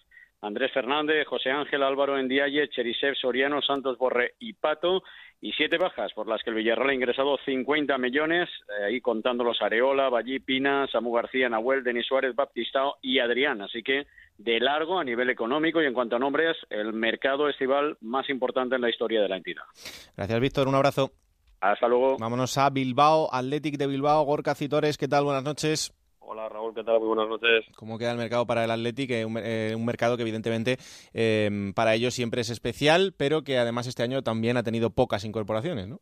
Pocas no, ninguna. Absolutamente no se ha gastado ni un solo euro el Athletic, ha sido el único equipo de la primera división que no ha realizado ni un solo fechaje en este mercado de, de verano. Habían sonado nombres como el de Azpilicueta Monreal, que en la Premier League eran complicados. Se intentó según dicen algunos, incluso fichar a base de talonario a Mikel Oyarzábal o incluso también a Berenguer, el jugador de, Osasuna, pero finalmente el Athletic no ha realizado ni una sola incorporación, se queda con los jugadores de la cantera que han ascendido al primer equipo, es el caso de Vesga, de Saborit, de Geray o de Kepa Rizabalaga, que ha estado cedido en los dos últimos años, el guardameta, que también forma parte del primer equipo de Ernesto Valverde, del que han salido jugadores como Ibai Gómez, al Alavés, Viguera al Sporting de Gijón o Quique Sola, el último en la tarde de hoy, rumbo al Getafe de la segunda división también en forma de cesión de cara a la próxima temporada. No se ha gastado un euro, pero tampoco ha ingresado ni un solo euro el conjunto rojiblanco, que lógicamente también ha perdido a Carlos Burpegui, su capitán, en las últimas temporadas tras colgar las botas la pasada campaña. Bueno, eh, ¿sensaciones en Bilbao en cuanto a la plantilla de este año? Bueno, eh, optimismo, ¿no? A ver, todo quien más, quien menos soñaba con algún fichaje de, campanillas. La verdad que la directiva de Josu Urruti en las últimas temporadas ha fichado. La última temporada, sin ir más lejos, a un jugador de calidad como, como Raúl García. Evidentemente, el mercado del Atlético es muy reducido y hay algunos jugadores que parecen inaccesibles porque además son titulares en sus clubes y están jugando, jugando competiciones importantes y evidentemente eh, pues bueno hay una confianza en el bloque que viene manejando Ernesto Valverde en las últimas temporadas y que tan buenos resultados ha dado. Bueno, pues atentos también estaremos al equipo de Valverde. Gracias Gorka. Hasta luego. Vamos a volver a la liga para actualizar esos últimos traspasos, nombres que ya os hemos contado, pero que hasta que no llegan eh, esos contratos a la liga no se pueden dar como oficiales al 100%, aunque ya los clubes los estén anunciando. Concha Cerdán, ¿cuáles son los últimos nombres que han entrado? Pues uno de los últimos es Robert Ibáñez, que llega al Leganés, cedido procedente del Valencia. José Lu llega cedido al Deportivo procedente del Stock City. Diego Reyes y Álvaro Vázquez al Español. Y media al Granada. Bueno, esos son los... Hasta aquí eso es lo que tenemos. Sí. Eh, os han comentado porque hay, Vamos a ver, para explicárselo a la gente. Antes, ayer a las 12 de la noche, llegaba una persona de la liga, bajaba un papelito, decía esto es lo que hay, pero ahora, entre las nuevas tecnologías y que van pasando los años, eh, esto es todo informatizado, pero mm, claro, esto va cambiando todo, Concha.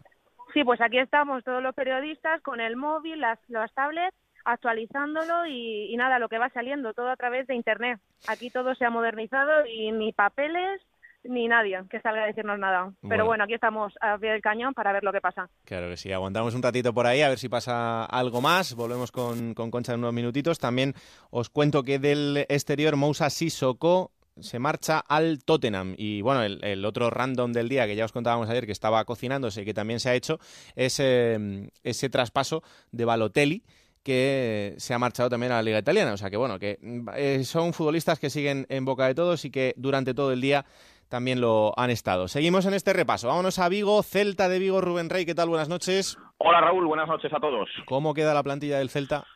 Me temo que a estas horas debe ser Eduardo Berizzo un entrenador bastante decepcionado o disgustado, por no decir enfadado, porque no han sido atendidas varias de las peticiones expresas y específicas que había hecho el entrenador.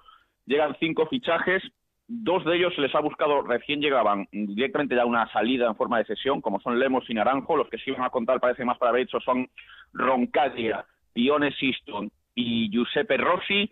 Durante las últimas horas han estado en la palestra sobre la mesa algunos nombres, algunas posibilidades. Brecho quería un portero, sonó Diego López, no, no cristalizó, se va al español.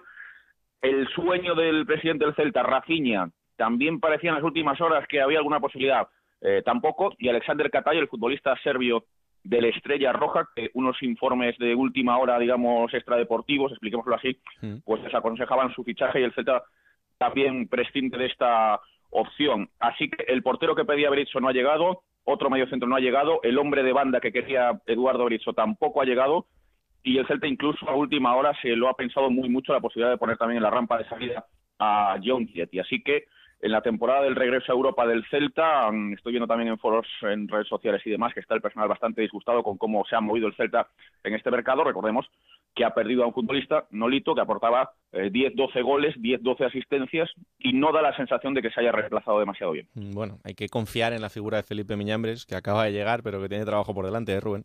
Sí, y que le dejen, que le dejen trabajar.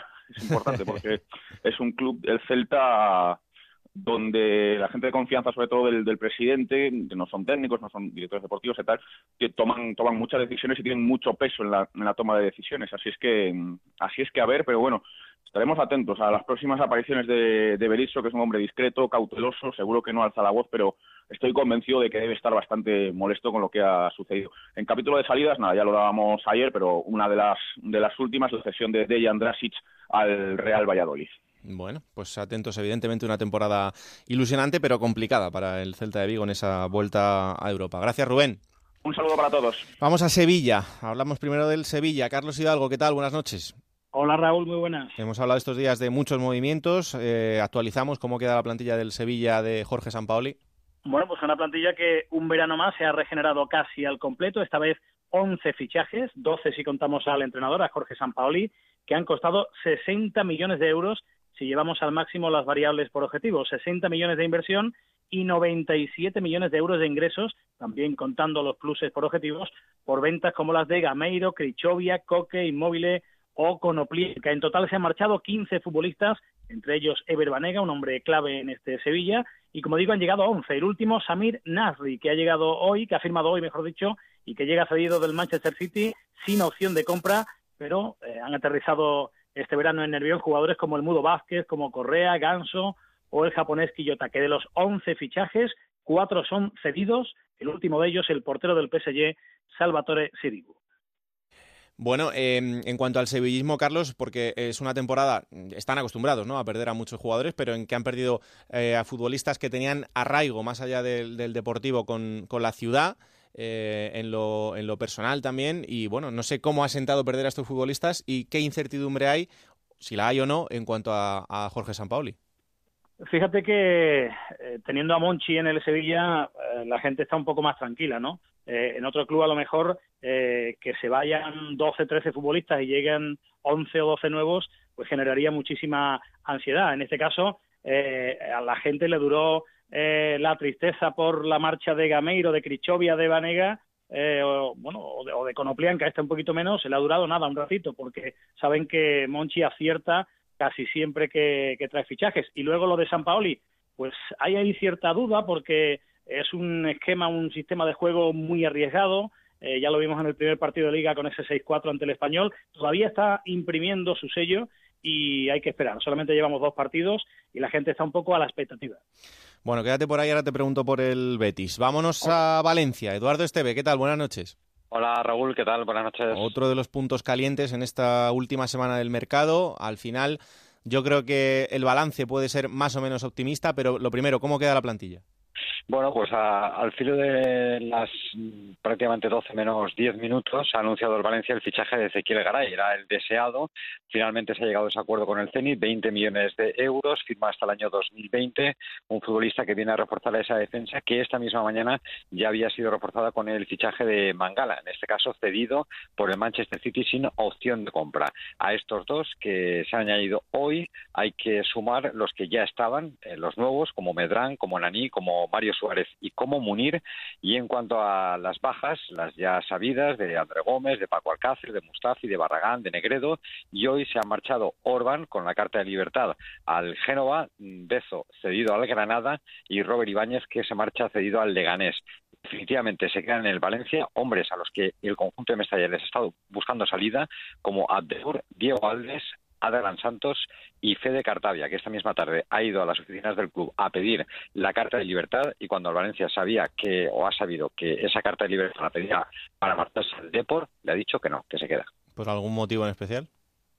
No, porque es un rival, lo entiende el Valencia que puede ser un rival y que en el caso de ser el Deportivo de La Coruña, el Valencia evidentemente lo que querría es cobrar algún tipo de traspaso, no la mm. carta libre. Bueno. Eh, ¿Más tranquilidad en el valencianismo después del día de hoy o no? Sí, yo creo que sí, sobre todo por lo que te decía el deseado, que era Ezequiel Garay. El Valencia mejora y mucho su defensa. Es verdad que todavía se quedan Aderlan Santos y Altenur, pero van a jugar poquito con la pareja Mangala y Ezequiel Garay van a ser los titulares. Y luego en la parte de arriba, bueno, pues quizá la marcha de Paco Alcácer, pero ha llegado Munir y luego se ha reforzado el equipo con hombres como Nani, como Mario Suárez o como Álvaro Medrán. Yo creo que ahora mismo el Valencia, con estos dos fichajes de última hora, estos dos centrales, tiene plantilla para volver a Europa la próxima temporada. Mm, ¿Puede faltar un nombre gol o confianza ciega en Munir? Puede faltar, yo creo que un delantero de otro estilo, ¿no? Más el estilo de Negredo. Eh, Munir es un delantero más rápido, con espacios. Eh, Santi Mina también es muy parecido. Bueno, pues sí, quizá haya faltado ese delantero, pero en cualquier caso, en el Valencia se le tiene confianza a Munir, que recordemos está cedido con una opción de compra de 12 millones de euros. Bueno, pues atentos también a lo que pasa en Valencia. Gracias, Edu. Un abrazo, Raúl. Un abrazo. Vámonos a Málaga. José Manuel Velasco, ¿qué tal? Buenas noches. Hola, buenas noches. Hasta el último minuto con el caso Camacho y al final eh, el gran jeque, eh, la fuente de información malaguista, ha confirmado que se queda. Efectivamente, lo ha hecho a través de su cuenta de Twitter, anunciando que Ignacio Camacho se queda en el Málaga Club de Fútbol. Ya lo veníamos contando después del punto álgido que fue el sábado, cuando el jugador le transmitía al propietario y presidente del Málaga que tenía esa oferta para marcharse al West eh, Bromwich Albion y que la semana pasada el Mónaco se interesaba por él, pues eh, hemos ido contando cómo han sucedido las cosas hasta el punto de enfriarse y hasta el extremo que Camacho va a seguir en el Málaga por el momento, de, por el momento diremos que hasta el mercado de invierno. Vamos a ver qué ocurre después, porque ahora en septiembre se avecina una reunión entre el propietario y el jugador para abordar la mejora de contrato que se le prometió a comienzos de verano cuando el Málaga recuperaba el 100% de los derechos del futbolista, ya que en torno al 50% lo tenía un fondo de inversión. Pues en definitiva, Camacho que se queda en el equipo malaguista tras ese frustrado intento de salida o de fichaje por el West Bromwich Albion y lo más destacado es que han llegado 11 jugadores más un entrenador como es Juan de Ramos que suple a Javi Gracia que se marchaba a la Liga Rusa, jugadores como Coné, Diego Llorente, Juancar, Johnny, Keko, Sandro, Michael Santos, Boico, Kuzmanovic, Ennesiri y Miquel Villanueva, estos dos últimos jugadores que suben del equipo filial. Y en cuanto a salidas, al margen de los que terminaron contrato al término de la pasada temporada, dentro de este mercado de fichaje hay que destacar que no se han realizado ventas, esto sí que es llamativo en el Málaga Club de Fútbol, al margen de, lo que ha pasado con Camacho, y sí se han realizado cesiones, como son las de Digaduini al Vitesse, Ochoa al Granada, Horta, que se ha marchado al Sporting de Braga, y lo único destacable ha sido el caso de Filipenko, un jugador que ha pasado sin pena ni gloria y que sí que se fue con la carta de libertad con una cantidad prácticamente irrisoria al conjunto del Maccabi de Tel Aviv. Eso sí, se marchó Javi Gracia, que dejó algo más de un millón en las arcas del conjunto malaguista, que ha desembolsado en torno a 10 millones por los fichajes de Keco, Michael Santos y Cone. Y han llegado jugadores destacados con la carta de libertad como Sandro y Johnny y la cesión, la más llamativa, del madridista Diego Llorente. Bueno, pues ahí está, el proyecto de Juan de Ramos. Gracias, Velasco, un abrazo fuerte. Hasta luego, buenas noches. Vamos a San Sebastián. ¿Cómo ha quedado la Real Sociedad? Íñigo Taberna, buenas noches. Hola, ¿qué tal, Raúl? Buenas noches. Pues ha sido un verano bastante tranquilo, pocos movimientos, cuatro fichajes. Podríamos hablar de Rulli, que va a ser fichaje en enero. De momento está cedido por el Manchester City.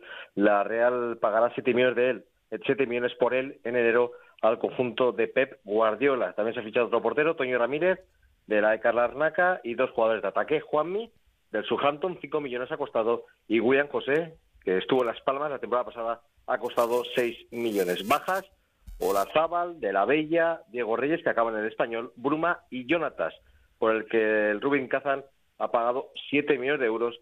Eh, se ingresa lo mismo que se pagó por él hace un verano. Así que pocos movimientos, apuesta mucho por la cantera y destacar la permanencia de la Real de Esteban Granero. Mm. Se le ha buscado una salida ante todo el verano, ha tenido un par de ofertas de la Premier, Raúl, pero el jugador ha querido quedarse en la Real, aunque de momento cuenta con pocas opciones de jugar con Eusebio. Mm, ¿Esto tú crees que puede cambiar, que puede tener un papel más protagonista según avance la temporada? ¿Está la situación muy enquistada? ¿Cómo está el tema?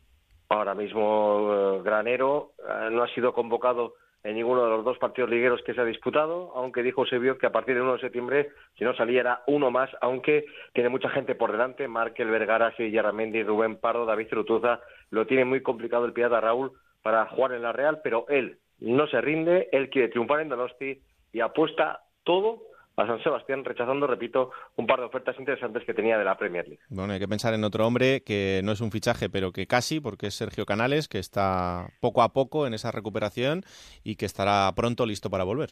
Sí, se puede hablar de fichaje claramente, porque hace ocho meses que se lesionaba en el Santiago Bernabéu, el 30 de diciembre del 2015, rotura ligamento cruzado anterior de la rodilla, tiene la alta médica, Raúl, es una grandísima noticia para la Real y para Eusebio, que cuenta con él. Podría jugar incluso unos minutos este sábado en un amistoso en Mendizorroza frente a Alavés. Y sí, estoy contigo, Raúl. Es uno de los fichajes de la Real de cara a esta campaña. Vuelve el gran Sergio Canales. Bueno, ahora hablamos de Leibar. Eh, vuelvo a Sevilla, que está por ahí. Carlos, eh, ¿cómo ha quedado la plantilla del Betis? Bueno, pues eh, el Betis ha cerrado esta misma noche un fichaje. Su última incorporación llega cedido con opción de compra el central holandés de 30 años, Ryan Donk, un defensa corpulento de 1,92 procedente del Galatasaray. Es el último refuerzo del Betis, el número 11 que serían 13 si contamos a dos futbolistas que han vuelto tras cesión y que se han quedado en el equipo. De todos esos fichajes, quizá el más llamativo, también el más caro, es Tony Sanabria, por el que el Betis paga a la Roma 7 millones y medio de euros. Un Betis que ha gastado 23 millones de euros en fichajes y solo ha ingresado 9, 7 millones y medio más un millón y medio en variables con la venta de Alfred en Dialle al Villarreal. Además del Dialle se han marchado 19 jugadores más, que se dice pronto, entre algunos que terminaban contrato y otros que han rescindido. El último, a las 12 menos 2 minutos, el peruano Juan Vargas. 20 salidas y 11 fichajes en el Betis de Gustavo Poyet. Eh, en cuanto al beticismo, ya sabemos eh, lo exigente que es, la afición del Betis. Este año, después de una temporada, temporada pasada que fue complicada, aunque al final se pudo arreglar por lo menos en la clasificación, pero ¿cómo está la gente por ahí? Pues eh, el otro día hubo pitos, después del empate a cero ante el Español. Recordemos que en la primera jornada el Betis cayó por seis goles a dos en el Camp Nou ante el Barcelona. Y más que por lo que se ha visto en estos dos partidos, los pitos son un poco por, por los últimos años, ¿no? La gente está, está cansada de sufrir, de ver al Betis sufrir, de bajar a segunda, de subir otra vez. Y bueno, pues esperaban algo más de este Betis y la paciencia en el fútbol se acaba pronto, pues eh, aquí en, en Andalucía y en Sevilla la verdad es que eh, hay bastante poca últimamente. Hmm. Así que con exigencia y, bueno, con la esperanza de que Poyet pueda hacer eh, algo por lo menos para estar tranquilo. El objetivo oficial del club es estar entre los 10 primeros, pero ya digo que de momento la afición está un poquito intranquila, aunque solo hayan pasado dos jornadas. Bueno, pues así está el proyecto de Poyet. Por cierto, un Poyet sancionado, Carlos. Sí, dos partidos de sanción por decirle a Clos Gómez el otro día eh, espero que no vengas más, siempre perdemos contigo. Eh, en este caso, eh, no con él en el banquillo porque acaba de llegar, se refería al Betis por un penalti que no pitó, una mano que no pitó del Deportivo de La Coruña. Pues nada, ha empezado fuerte el comité y le ha tocado a, a Poyet que se vayan atando los machos los entrenadores este año. Ya saben lo que hay. Gracias, Carlos. Un abrazo fuerte. Adiós, adiós. Vamos a Las Palmas. Jorge Peri, buenas noches. Hola, Raúl, buenas noches. Bueno, ¿cómo queda el proyecto de Las Palmas después de este mercado? Bueno, pues a Las Palmas, o a lo que es lo mismo el líder de la primera división, ¿eh? que casi ni me lo ni me lo creo, qué bonito suena eso. no, le, no le ha hecho falta reforzar la plantilla en este último día del mercado, aunque hasta media tarde se seguía especulando con la posibilidad de que Lemos, el central uruguayo, acabara en la Liga Italiana y el eterno culebrón del verano que Roque Mesa finalmente regalará en el Sevilla. Ni una cosa ni la otra porque la Unión Deportiva Las Palmas no va sobrada de mediocentros, tiene a Hernán y Javi Castellano lesionado y tampoco tiene demasiados centrales. Así las cosas, Setién se queda con cinco caras nuevas, Elder López, lateral izquierdo portugués, que todavía no ha debutado porque está lesionado, Miquel Macedo, lateral derecho procedente de la Almería, que está dando un buen rendimiento, Libaya, el delantero croata que viene del Inter, que ha marcado dos golitos, el fichaje más mediático posiblemente en la historia de Las Palmas, como es Kevin Prince Boateng, que ha marcado dos goles y que, por cierto, Raúl, al final no va a ser sancionado por enseñar esa camiseta eh, Mira, buena noticia. Sí, muy buena noticia, alusiva a, la ayuda a las víctimas del, de ese terremoto en Italia. Y Mateo García, que es una incorporación de futuro, que está alternando el filial con el primer equipo, tiene 19 añitos, es un extremo izquierdo argentino, por el que Las Palmas ha pagado 500.000 euros, que en principio todavía no ha debutado. Bajas, además de la retirada del genio Juan Carlos Valerón, Guacaso ha recalado en el Panathinaikos, William José en la Real Sociedad, Javi Garrido, lateral vasco, acaba acabado en el AEK Larnaca de Chipre, con un montón de españoles y con Jorge Larena, Alex de la Unión Deportiva Las Palmas. Mili, un canterano que lo hizo muy bien el curso pasado, está en el Barça B y, eso es lo que hay, además de dos jugadores del segundo equipo cedidos en conjuntos de segunda división B. Y te quiero apuntar un último dato, que además, además me, da mucha pena, una frase lapidaria que ha colgado en su Twitter Asdrúbal Padrón, que lo tenía hecho con el Elche, que el año pasado participó del ascenso del, del Leganés, un canterano que en cualquier caso se va a quedar con ficha en las palmas, pero ya te digo yo que no va a jugar, porque Setién no cuenta con él, lo tenía hecho con el Elche, no pasó el reconocimiento médico y ha colgado textualmente en su Twitter, ya lo dijo mi padre, cuánta razón tenía mi padre al decirme que cuando llegara al fútbol profesional iba a perder la ilusión. Pues es una frase muy dura, pero desde luego que sí, y así es eh, toda la intrahistoria de este deporte a veces, eh, que está rodeado de muchas más cosas que el propio deporte que, que ve todo el mundo desde su casa y con el que sueñan eh, muchos niños de pequeño y que cuando llegan al, al fútbol profesional, al fútbol de, primera división sobre todo, pues se dan cuenta de que hay muchas cosas más, además del, del deporte. Seguro que tendremos un ratito estos días para hablar con, con Asdrúbal y para sobre todo darle mucho ánimo, pero bueno. Es verdad que estas cosas pasan en el mundo del fútbol. Eh, Jorge, imagino que ahora mismo el, subidón en, Las Palmas es increíble con ese liderato, así que eh, la gente estará contenta con la plantilla, claro. No te lo puedes ni imaginar, además se han abonado eh, algunos aficionados más. por aquí ya se comenta que, bueno que no le va a venir bien el parón a la Unión Deportiva Las Palmas, porque está enchufado el equipo canario, pero por otro lado, evidentemente, es una buena noticia porque por lo menos dos semanitas más va a mantener ese liderato. Claro que sí. Gracias, un abrazo fuerte, Jorge. Un abrazo, hasta luego. Vámonos a Barcelona con José Agustín Gómez para que nos cuente qué ha pasado en el español, que también ha sido buena. Ya os lo he contado al principio con, con Álvaro Vázquez, que yo creo que ha sido el, culebrón del día. Hola, José. Hola, buenas noches, tú lo dices, empecemos por el final. Eh, Álvaro Vázquez eh, a las 3 de la tarde era jugador del Deportivo de La Coruña, pero entonces interpone el español llama al Getafe y le dice que iguala la oferta del conjunto coruñés y el corazón del jugador finalmente decide regresar a casa al Real Club Deportivo Español. Va a pagar la entidad perica cuatro millones eh, de euros por esta operación. Además, han llegado Roberto, el guardameta procedente de Olympiacos, a cambio de tres millones de euros. De Michelis, el central del Manchester City, ha llegado con la carta de libertad. Diego Reyes, también penúltima operación, viene del Oporto, cedido con opción de compra. Javi Fuego aterriza procedente del Valencia por un millón de euros. Cuatro millones pagará al Nápoles por David López el conjunto blanco-azul. También del Valencia llega Piatti, cedido con opción de compra. Baptistao, el conjunto Periquito se ha hecho con el 50% del jugador a cambio de 3,5 millones de euros al Atlético de Madrid. Al Watford le paga un millón de euros más 500.000 en variables por jurado. Reyes ha venido libre del Sevilla y Diego López ha aterrizado cedido por el Milan al Real Club Deportivo Español sin opción de compra. Y si han entrado 11 jugadores, ha habido 20 salidas. Cuatro que se han marchado porque terminaban su cesión, Rocco, Arlaukis, Asensio y Burgui, y el resto porque no contaban para el técnico Quique Sánchez Flores. Mamadou, que se marcha cedido al Open belga, Thierry, que se ha ido traspasado al Bastilla, Pau, sin duda la operación más llamativa del verano, cedió al Tottenham. Mm, el conjunto inglés de Mauricio Pochettino tendrá que pagar 7 millones de euros a final de temporada si se quiere quedar con el jugador. Un millón de euros ha pagado el por Arbilla. Robert Correa ha salido cedido al Elche. Caña se ha marchado con rescisión de contrato al PAOK en griego. Jairo cedido al Numancia. Clerc ha rescindido contrato y se ha ido a Osasuna. Fuentes también ha rescindido y se ha marchado al conjunto navarro. Raillo ha sido traspasado al Mallorca.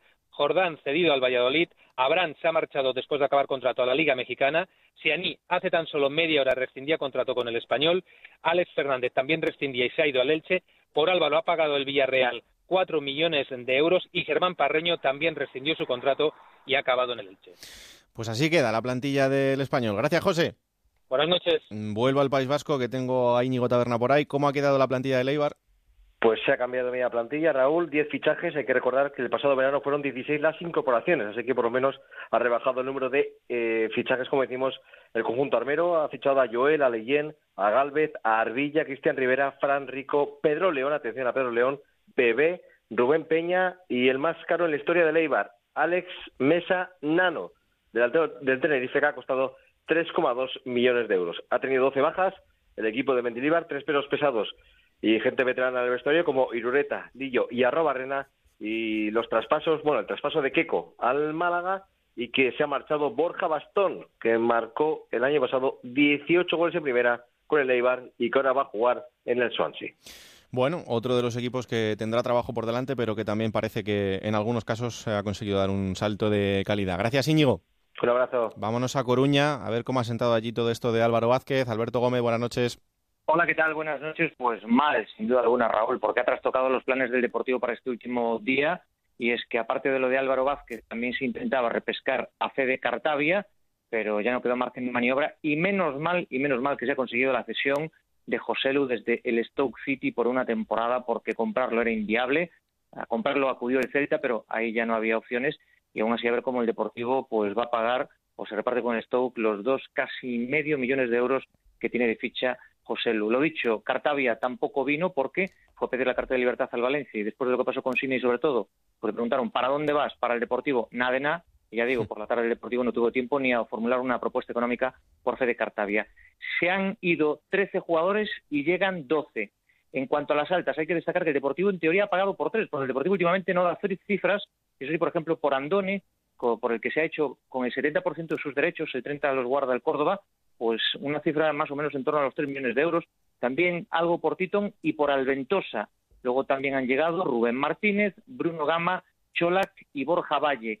Y digo hasta aquí porque después cedidos, aparte de José Lu, ha llegado o sigue Juanfran desde el Watford, Guillerme desde el Unidense, Carles Gil desde el Aston Villa y Marlos Moreno desde el Manchester City. Bajas, evidentemente la baja estrella ha sido la de Lucas Pérez, que ha dejado en caja limpios 10 millones de euros.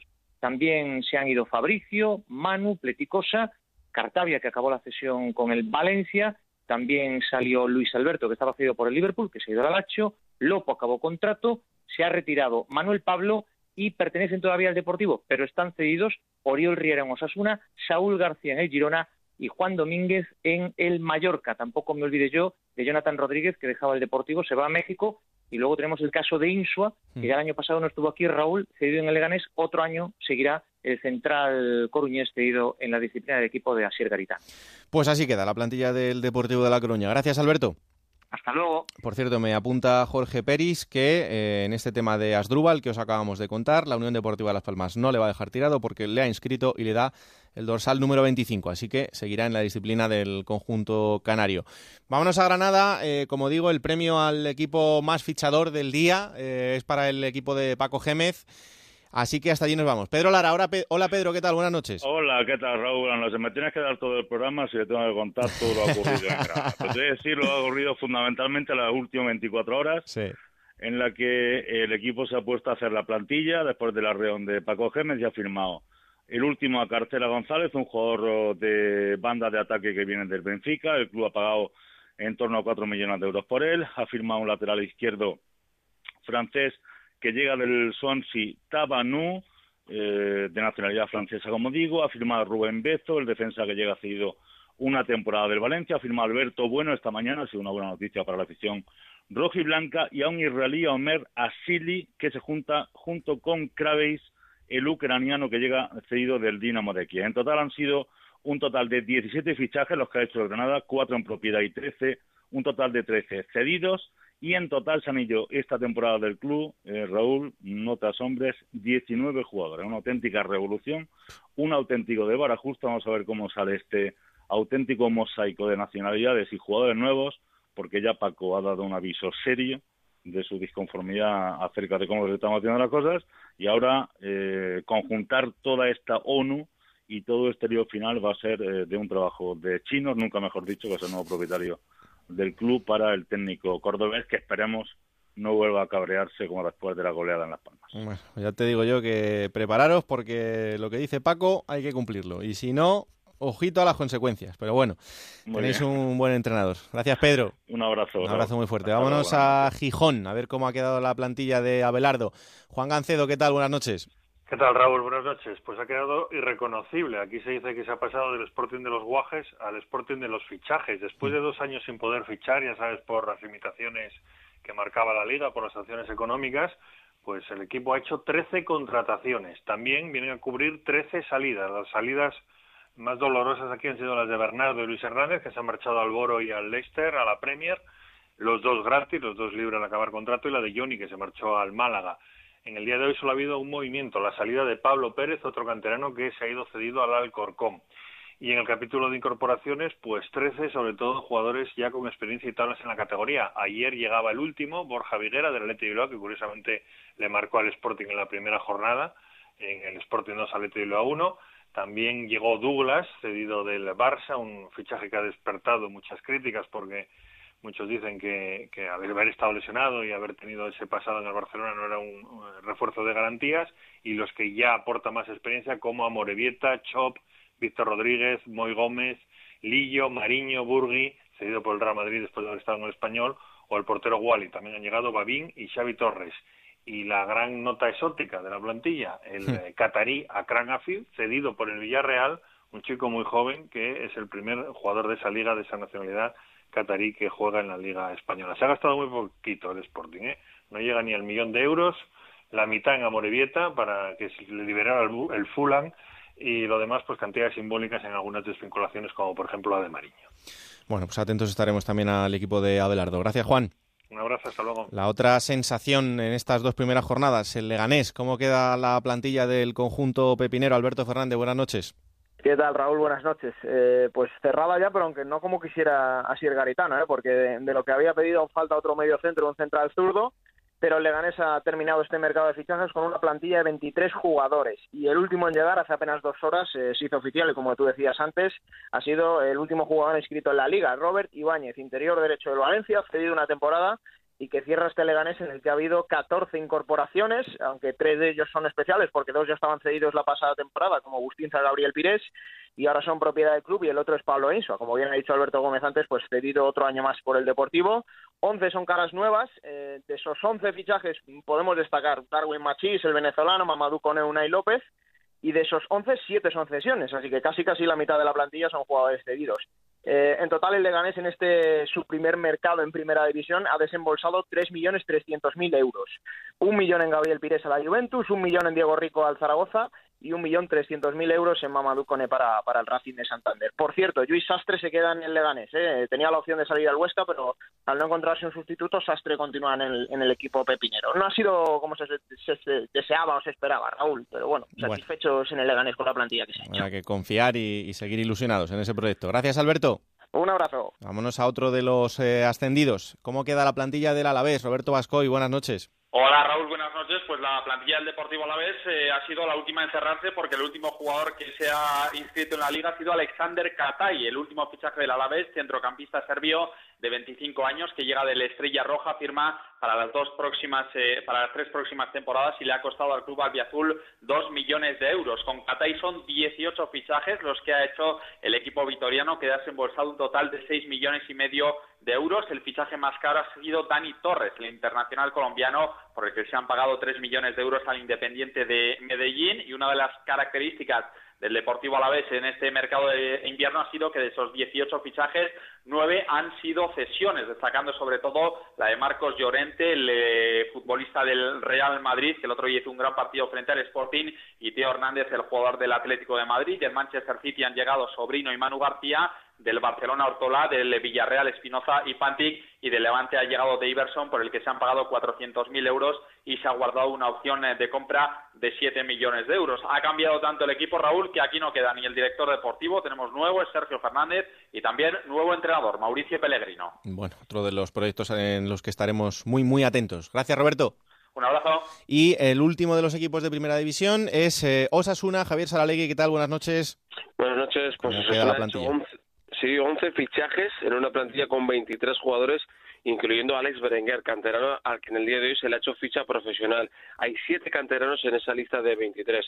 Ocho bajas, las más destacadas Miquel Merino, el Borussia Dortmund y Nino Alelche. Dos millones ha gastado Sasuna en el Pichichi de segunda, Sergio León, y 400.000 en Fran Mérida, en un tope salarial de 15 millones que tiene Sasuna entre primer equipo y el Promesas. Destacan el delantero cedido por el Newcastle, Emmanuel Rivier, y hoy también se ha cerrado la cesión del hombre del Betis, Didier Digard, centrocampista defensivo, y Javi Álamo, llegado del Girona eh, más tarde de las 7 de las 8 de, la tarde. Hay reticencias en una afición a la que se le dijo que el proyecto iba a ser fiel a la cantera, pasara lo que pasará, y solo hay 7 eh, canteranos de 23 en la plantilla profesional, e insistimos, 11 cambios en Osasuna. Gracias, Javi. Adiós. Un abrazo muy fuerte. Ahí está el repaso de todos los equipos de Primera División, cómo han quedado todas las plantillas. Ahí está, después de ese cierre del mercado. Y antes de terminar con este asunto, vuelvo a la sede de la Liga para despedir a Concha. Eh, Concha, ya con la lista definitiva. Sí, ya tenemos la lista definitiva y en efecto el último jugador inscrito en la liga ha sido Catay, que llega al Deportivo Alavés, como ha dicho nuestro compañero Roberto Vascoy, hmm. y procede de la Estrella Roja de Belgrado y ha firmado para las próximas tres temporadas. Aquí ya está todo firmado, todo concluido. Incluso las luces de los despachos se están apagando ya. Bueno, la máquina del fax, eh, apágala, acuérdate, que ya no, ya no vale, los que entren a partir de, de las 12 ya no han, ya no han entrado. Así que nada, que gracias por el trabajo, ¿eh, Concha? Nada, gracias, nada, hasta luego. Un abrazo muy fuerte. Ahí está Concha Fernández de la sede de la Liga de Fútbol Profesional. Y nada, de lo de fuera os digo, Balotelli al Niza, es el, gran nombre del día. Otra de estas cosas que pasan que, que son difíciles de explicar. Y en la Serie A, lo de Luis Alberto Aralacho, que, que también os lo contábamos estos días y que también se, se, ha hecho oficial en el día de hoy. Tengo por aquí a Alberto Collado. Hola Alberto, ¿qué tal? Buenas noches. ¿Qué tal Raúl? Muy buenas. Seguro que con algún consejito bueno. Bueno, no. Mejor todavía. Hombre, por favor. Mejor, Raúl. Porque lo bueno siempre vuelve con viajes el corte inglés. Volverás a sentir toda la ilusión de disfrutar unas vacaciones como las de antes. Para ello te presentan su nuevo catálogo Viajeros más de 60 años, con una programación de viajes pensados exclusivamente para personas como tú, con atractivos destinos y el mejor precio garantizado. En el catálogo Club de Vacaciones encontrarás la respuesta para todas esas personas a las que les queda mucho por descubrir con experiencias únicas e inolvidables. Además, Viajes El Corte Inglés cuenta con los programas de turismo social con salidas específicas por zonas geográficas. No dejes escapar esta ocasión de disfrutar de unas merecidas vacaciones a un precio excepcional. Consulta ya en cualquier agencia de viajes El Corte Inglés. Y para tu mayor comodidad, te ofrecen su ventajoso sistema de pago aplazado hasta tres meses sin intereses con la tarjeta de compra El Corte Inglés. Y no olvides que Viajes El Corte Inglés es agencia acreditada para tramitar las reservas de viajes Inserso en cualquiera de sus puntos de venta. Viajes El Corte Inglés, expertos en viajeros de más de 60 años. Esto dentro de poco lo utilizas tú, así que vete apuntando ahí el tema. Ha vuelto, pues ha vuelto no me importaría, Raúl, porque para disfrutar de las ventajas del Corte Inglés no me importaría cumplir eh, ¿eh? salir a correr un poquito, ¿eh? Ya lo veremos. Ya lo negociamos. Regular. Estás tú para hablar. A las 12 y 52 minutos, hora menos en Canarias. Una pausa, seguimos al primer toque. Piensa en todas las personas que cabrían en un campo de fútbol. ¿Dos mil? ¿Quizá tres mil? Desde luego cabrían todos tus amigos, conocidos, familiares, compañeros de trabajo. Pues ese es el espacio que necesitas para frenar un coche a 120 kilómetros por hora. Todo un campo de fútbol sin poder detener el vehículo. Haya lo que haya, esté quien esté. Piénsalo cuando tengas el pie en el acelerador. Dirección General de Tráfico, Ministerio del Interior, Gobierno de España. Vodafone y Onda Cero anuncian la llegada de José Ramón de la Morena. Bienvenido. Ey, ¿a qué te suena Leganés? Leganés, Leganés, Leganeister, Leicester, ¿ves? Campeones de liga, es que lo veo. Todo está por ver. El fútbol pasa por Vodafone One Televisión. Contrata el todo en uno de última generación y llévate todo el fútbol por 6 euros. Infórmate en el 1444 y entiendas Vodafone. Vodafone. Power to you.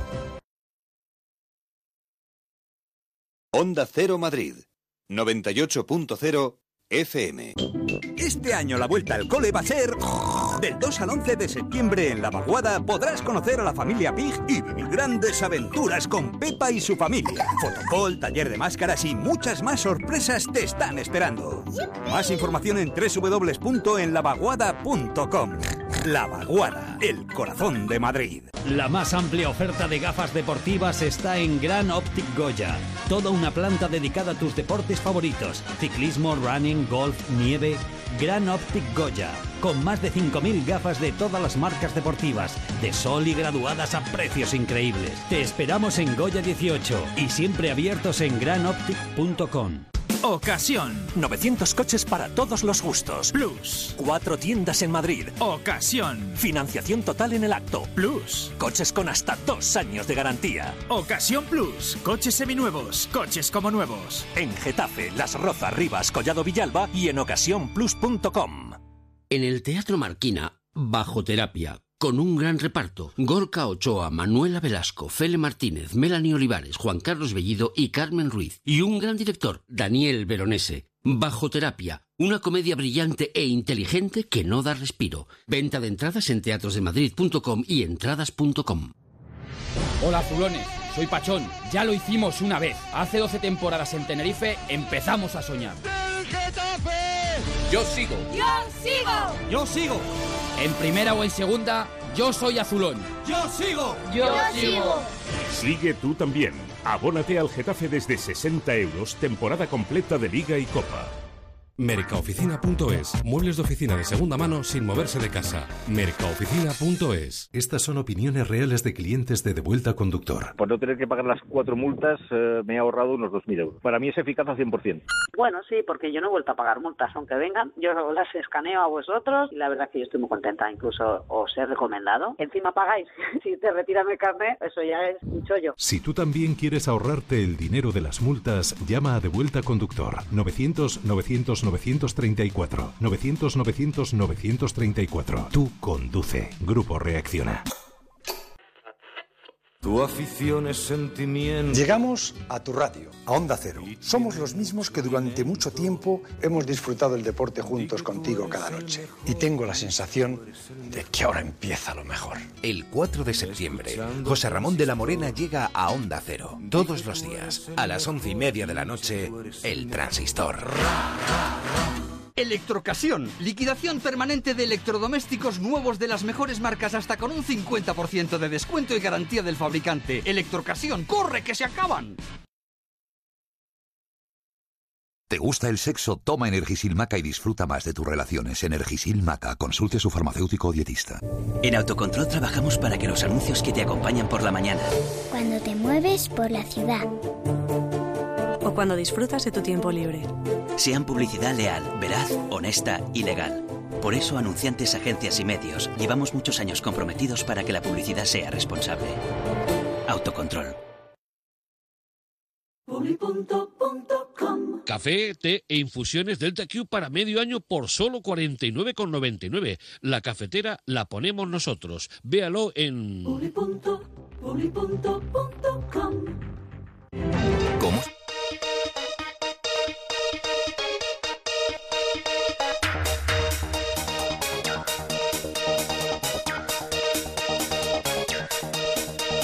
Sintonía de ciclismo, sintonía de la Vuelta Ciclista a España, porque hemos vivido otra etapa apasionante en el final, decimoprimera etapa, con final en Peña Cabarga y donde Chris Froome ha vuelto por sus fueros. Enviado especial de Onda Cero, Chema de los Moquetal, buenas noches.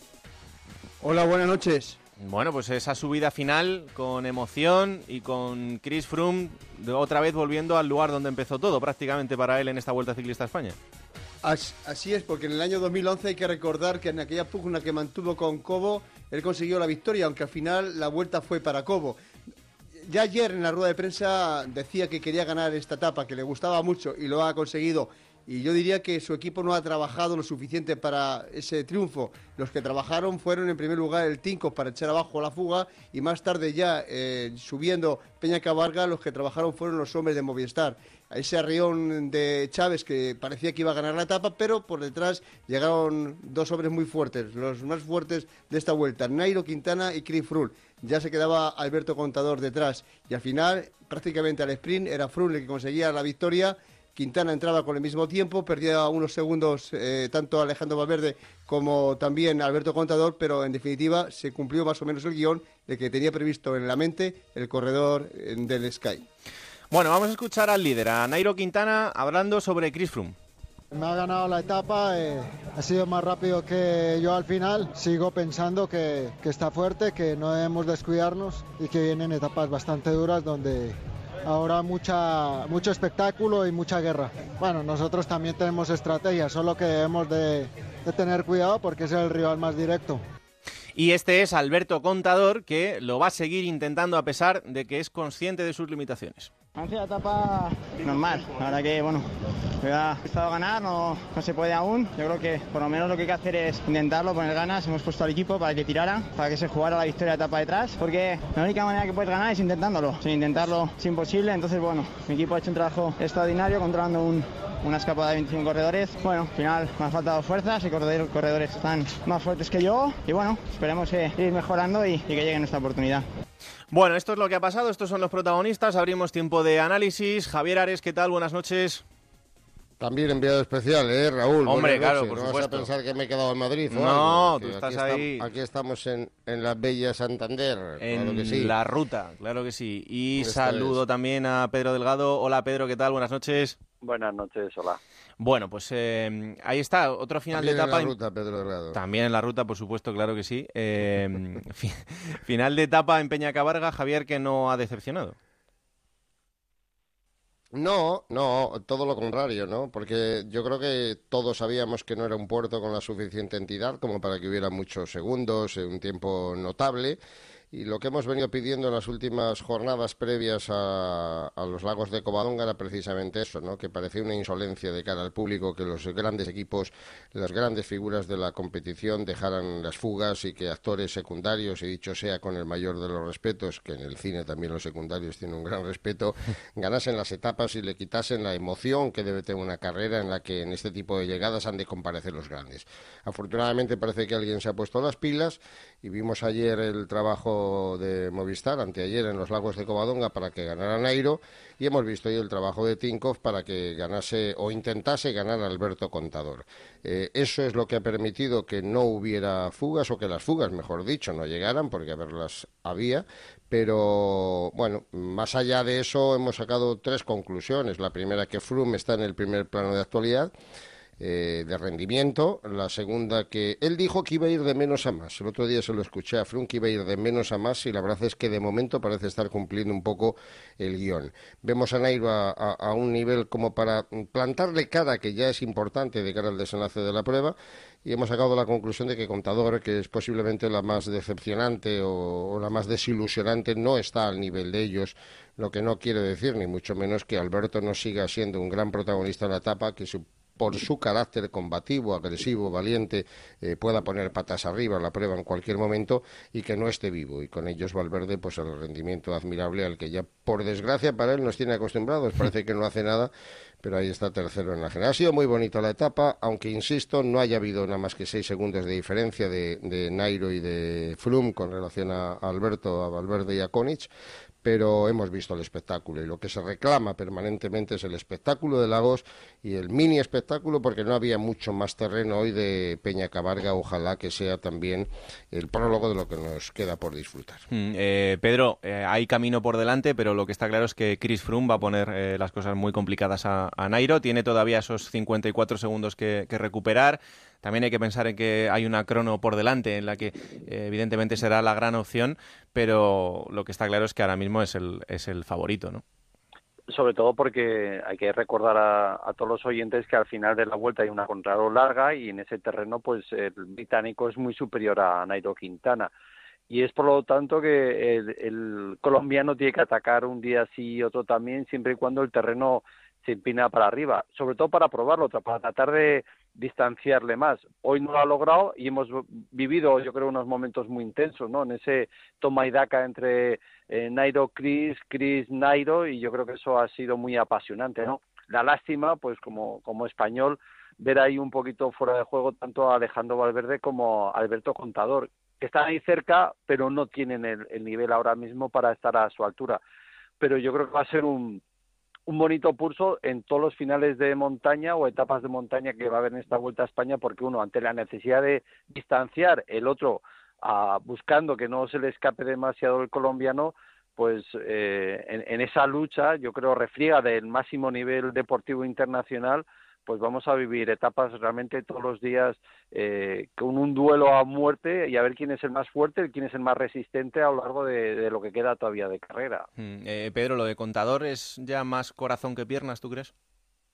Corazón, pero yo creo que hay que realmente lo tiene difícil, pero no imposible, pero lo tiene difícil. Pero no por eso, y, y en ese aspecto, como lo ha comentado hoy, hoy lo que ha hecho su equipo no tenía ninguna lógica. O sea, eh, en este deporte de, de números, de, de, cálculos, no tenía lógica porque posiblemente eh, incluso el colombiano Esteban Chávez atacado eh, o su compañero eh, Simon Yates podían ser mejores que, a lo mejor que el equipo Tinko por Alberto Contador. Era lógico que trabajas en otro equipo.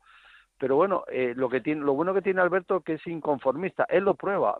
Sabe que muchas veces son esfuerzos inútiles, pero es verdad que es, esa Vuelta a España que ganó en Fuente D, cuando también lo tenía todo perdido, le dio buen resultado y es la confianza y es lo que le hace letal a Alberto respecto a sus adversarios. Él está fuera de carrera, pero no está tanto como para relajarse, ¿no?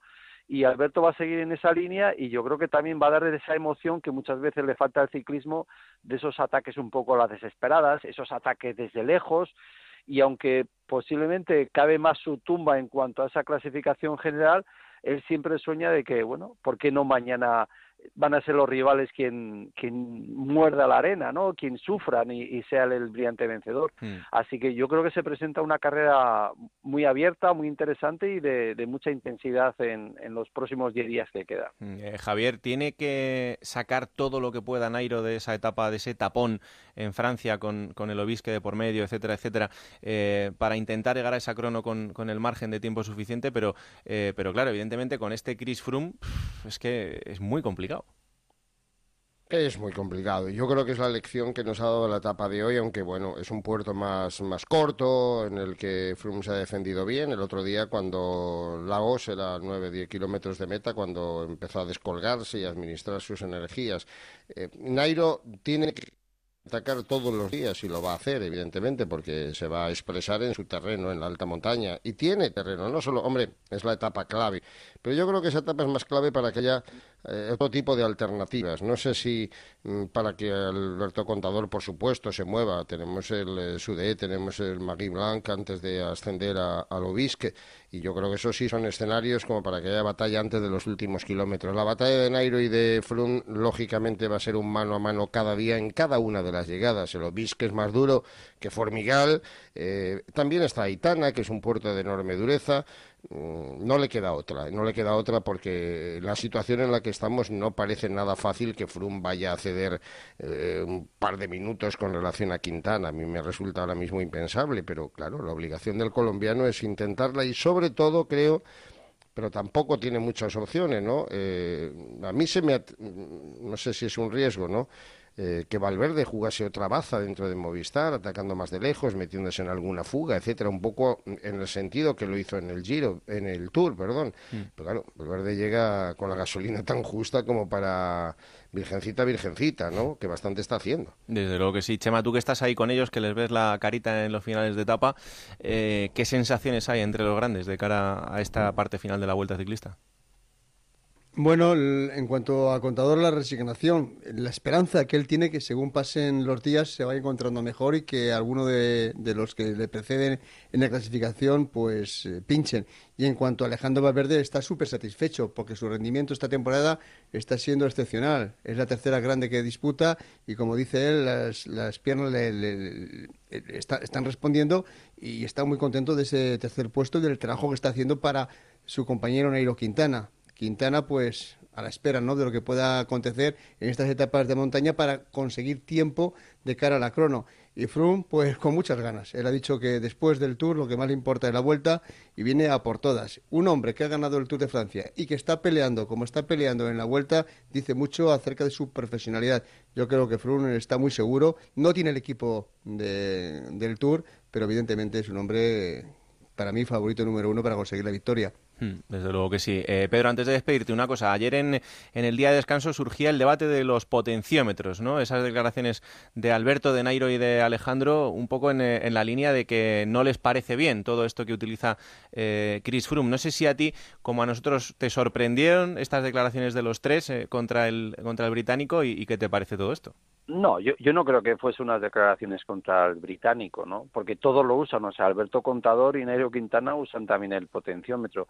Lo único que da la sensación que el, británico sí que está como muy pendiente, pero creo que es más su estilo y que es un apoyo de trabajo y sobre todo con un corredor que tiene mucha potencia y entonces prefiere antes de entrar en crisis o buscar esa crisis eh, aguantar un poco antes de hacer esa aceleración pero en ese aspecto eh, las declaraciones que decían que bueno que es una lástima eh, porque restan un poquito de espectáculo. Pero bueno yo no creo que estén en contra porque ellos mismos lo, lo usan no pero sí que a lo mejor eh, se planteaban el, el por qué no a lo mejor en carrera privada de ese bueno de ese artefacto no que realmente lo que mide es el nivel de rendimiento del ciclista a nivel personal no y entonces él puede decir si yo puedo yo sé que a a X vatios, a X nivel de esfuerzo puedo aguantar 10 minutos, pues estás en esos 10 minutos ya o, o, 20 minutos y entonces lo que tratan es a lo mejor privarlo y que sea todo más por sensaciones. Mm. Pero vamos, insisto, creo que para nada era contra Chris Froome, sino simplemente dejaban ahí un, una reflexión de cara a, poder vivir un ciclismo más espectacular, ¿no? Y, y, poco más. Yo no creo que ayude mucho muchas veces porque al final el que es bueno es bueno y se apoye en algo o no, simplemente ayuda a tener referencias, pero el nivel máximo de Chris Froome está muy por encima del otro, o sea, se seguiría mostrando. Simplemente a lo mejor el único problema es que en la parte final de las etapas o podría pasar alguna crisis que él eh, con las esas sensaciones no haya eh, evaluado bien y le pueda venir la, la, crisis, pero la diferencia la seguiría marcando igual. Mm, desde luego que sí. Bueno, pues seguiremos buscando a ver si aparece la crisis del británico y somos capaces de meterle mano. ¿Te está tratando bien esta gente, Pedro, Javier y, y Chema ahí en los finales de etapa? Sí, sí, sí, sí, no, no me castigan mucho, me están dejando que respire, que firme muchos autógrafos. Bueno, así me gusta. dejamos ir a rueda, que va bien. Un abrazo fuerte, Pedro, muchas gracias. Venga, hasta Un placer. Eh, Javier, nada, que seguimos en la ruta. Sí, hombre, mañana nos vamos a Bilbao. Tenemos una tapita con llegada al vivero. Antes eh, hay que dar una vueltecita por Bilbao y hay que subir dos veces el puerto del vivero de segunda categoría. Es de esas etapas en las que teóricamente nada ha de ocurrir y lo normal es que sí se consienta algún tipo de fuga, pero cuidadito, porque yo creo que la gente que no tiene opciones para la victoria final eh, se va a tener que mover en este tipo de recorridos. No se puede esperar a los grandes puertos, porque los grandes puertos ya hemos visto de sobra quiénes son los, los más poderosos y los que al final terminan jugándose la victoria. Pues nada, mañana lo contamos. Chema, ¿algo más? No, nada más, que la general no ha subido muchos cambios, unos segundos tan solo, y que ahí sigue comandada por un colombiano como es Nairo Quintana, con eh, Fruna a 5.24 segundos, Valverde a 1.05, Chávez a 2.34 y Contador ya a 3.08. A las 4 de la tarde, aplicaciones móviles, página web, el final de etapa en Julia en la Onda, 8 y media en la Brújula, por la noche en el primer toque, como todos los días, ahí estamos, en la ruta. Gracias, un abrazo fuerte a los dos. Hasta mañana. Adiós. La 1 y 11 minutos, las 12 y 11 minutos en Canarias, como cada día nos vamos a la capital del mundo, Nueva York, US Open, Rafa Plaza, enviado especial de Onda Cero, ¿qué tal? Buenas noches. Hola Raúl, ¿qué tal? Buenas noches. Pendientes de Garbiñe y Muguruza pendientes de Garbiñe Muguruza, que acaba de saltar a esta pista central. Nunca había estado en la pista central de US Open, era la única que le quedaba de los cuatro Grand Slams y bueno, hoy va a tener la oportunidad de jugar un partido y encima la sesión nocturna. Mm, la verdad es que lo tiene todo en ese horario estelar, ya os contábamos en, el día de ayer, que es lo que tiene este horario tarde para nosotros, pero una gran hora en Nueva York. ¿Qué hora es ahí en Nueva York, Rafa? Las 7 y 10 Las 7 y 10, bueno, pues y 12. Inmejorable, sí. inmejorable la hora. Luego tendremos a, Carla Suárez también en, en, Liza, eso ya será mañana, pero el otro plato fuerte, evidentemente, es el partido de Rafa Nadal. Plato muy fuerte, el de, Rafa Nadal contra el italiano Andrea Seppi. Yo creo que puede ser un partido interesante para ser una segunda ronda. Es un jugador correoso que eliminó a Federer hace un par de añitos en Australia y yo creo que es maravilloso para, para, la sesión nocturna de Nueva York, que además la gente aquí se vuelve loca con Nadal y, bueno, seguro que va a ser un buen espectáculo. Mm, ¿Qué más tenemos en la agenda española, además de Roberto Bautista? De momento, el día de hoy, eh, cara y cruz, ganó Nico Almagro, eh, un buen partido a Pablo Cuevas. Nico Almagro, que justo hace un año eh, se planteaba si dejar el tenis o no. Se sentó con su manager justo aquí en el US Open y le dijo, yo quiero intentarlo una vez más, búscame una solución, búscame un entrenador, no me quiero ir con esta sensación. Se lo buscó y bueno, Nico Almagro está en tercera ronda del US Open después de haber ganado un muy buen partido a, Pablo Cuevas. Está jugando ahora mismo, como tú decías, Roberto Bautista, un partido bastante complicado. Y perdió Albert Ramos. No pudo con Kundetsov, el ruso, que le, eliminó en tres jugador peligroso en este tipo de superficies. Bueno, te escucho atentamente mañana. Espero que para que cuentes esa victoria de Garbiñe y de Rafa, ¿vale? Ojalá contemos las dos. Rafa tiene una buena noticia porque eh, en teoría va a jugar con Milo Raonic si sigue avanzando en cuartos y Raonic hoy completamente cojo y sin brazos ha tenido que, bueno, ha perdido con Harrison, no se ha retirado pero, pero, pero casi. Hmm. Así que un poquito despejado el camino para, para que Rafa pueda hacer cosas importantes aquí en Flashing Midus. Ojalá que sea así. Gracias, Rafa. Un abrazo, Raúl. Un abrazo muy fuerte ahí desde con toda la información, como todos los días, desde el US Open. Una pausa y hablamos de los Juegos Paralímpicos al primer toque. Frenar frenar, frenar, frenar. Está claro, por mucho que lo intentes, frenar en seco es imposible. Por eso, conduciendo, respeta siempre los límites de velocidad.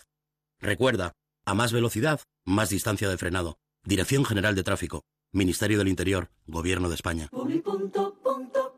Café, té e infusiones Delta Q para medio año por solo 49,99. La cafetera la ponemos nosotros. Véalo en... ¿Cómo explicar volver a pisar el estadio? ¿Cómo explicar que suene el himno otra vez? ¿Cómo explicar el primer gol de tu equipo? Que vuelva el fútbol no se explica con palabras. Por eso nos dieron los signos. 1x2. Vuelve la quiniela con premios extraordinarios. La quiniela. Disfruta con el país de un smartphone Iris muy grande a un precio muy pequeño. 5 pulgadas, más rápido, doble cámara, 8 megapíxeles y dual SIM por solo 39,99 euros. Este domingo cartilla con el país. No sé si llevas buscándolo años, eh, meses, días, tal vez desde esta mañana. Estás de enhorabuena, lo hemos encontrado. El amor está en el aire. Presentado por Juan y Medio. Muy pronto en Antena 3. El Corte Inglés y Onda Cero dan la bienvenida a José Ramón de la Morena. El curso que viene tus hijos harán muchas sumas, pero para que ahora a ti te salgan las cuentas, en el Corte Inglés tenemos las mejores ofertas. Vuelta al cole en el Corte Inglés. Te ayudamos con tus deberes. En Onda Cero, al primer toque, con Raúl Granado.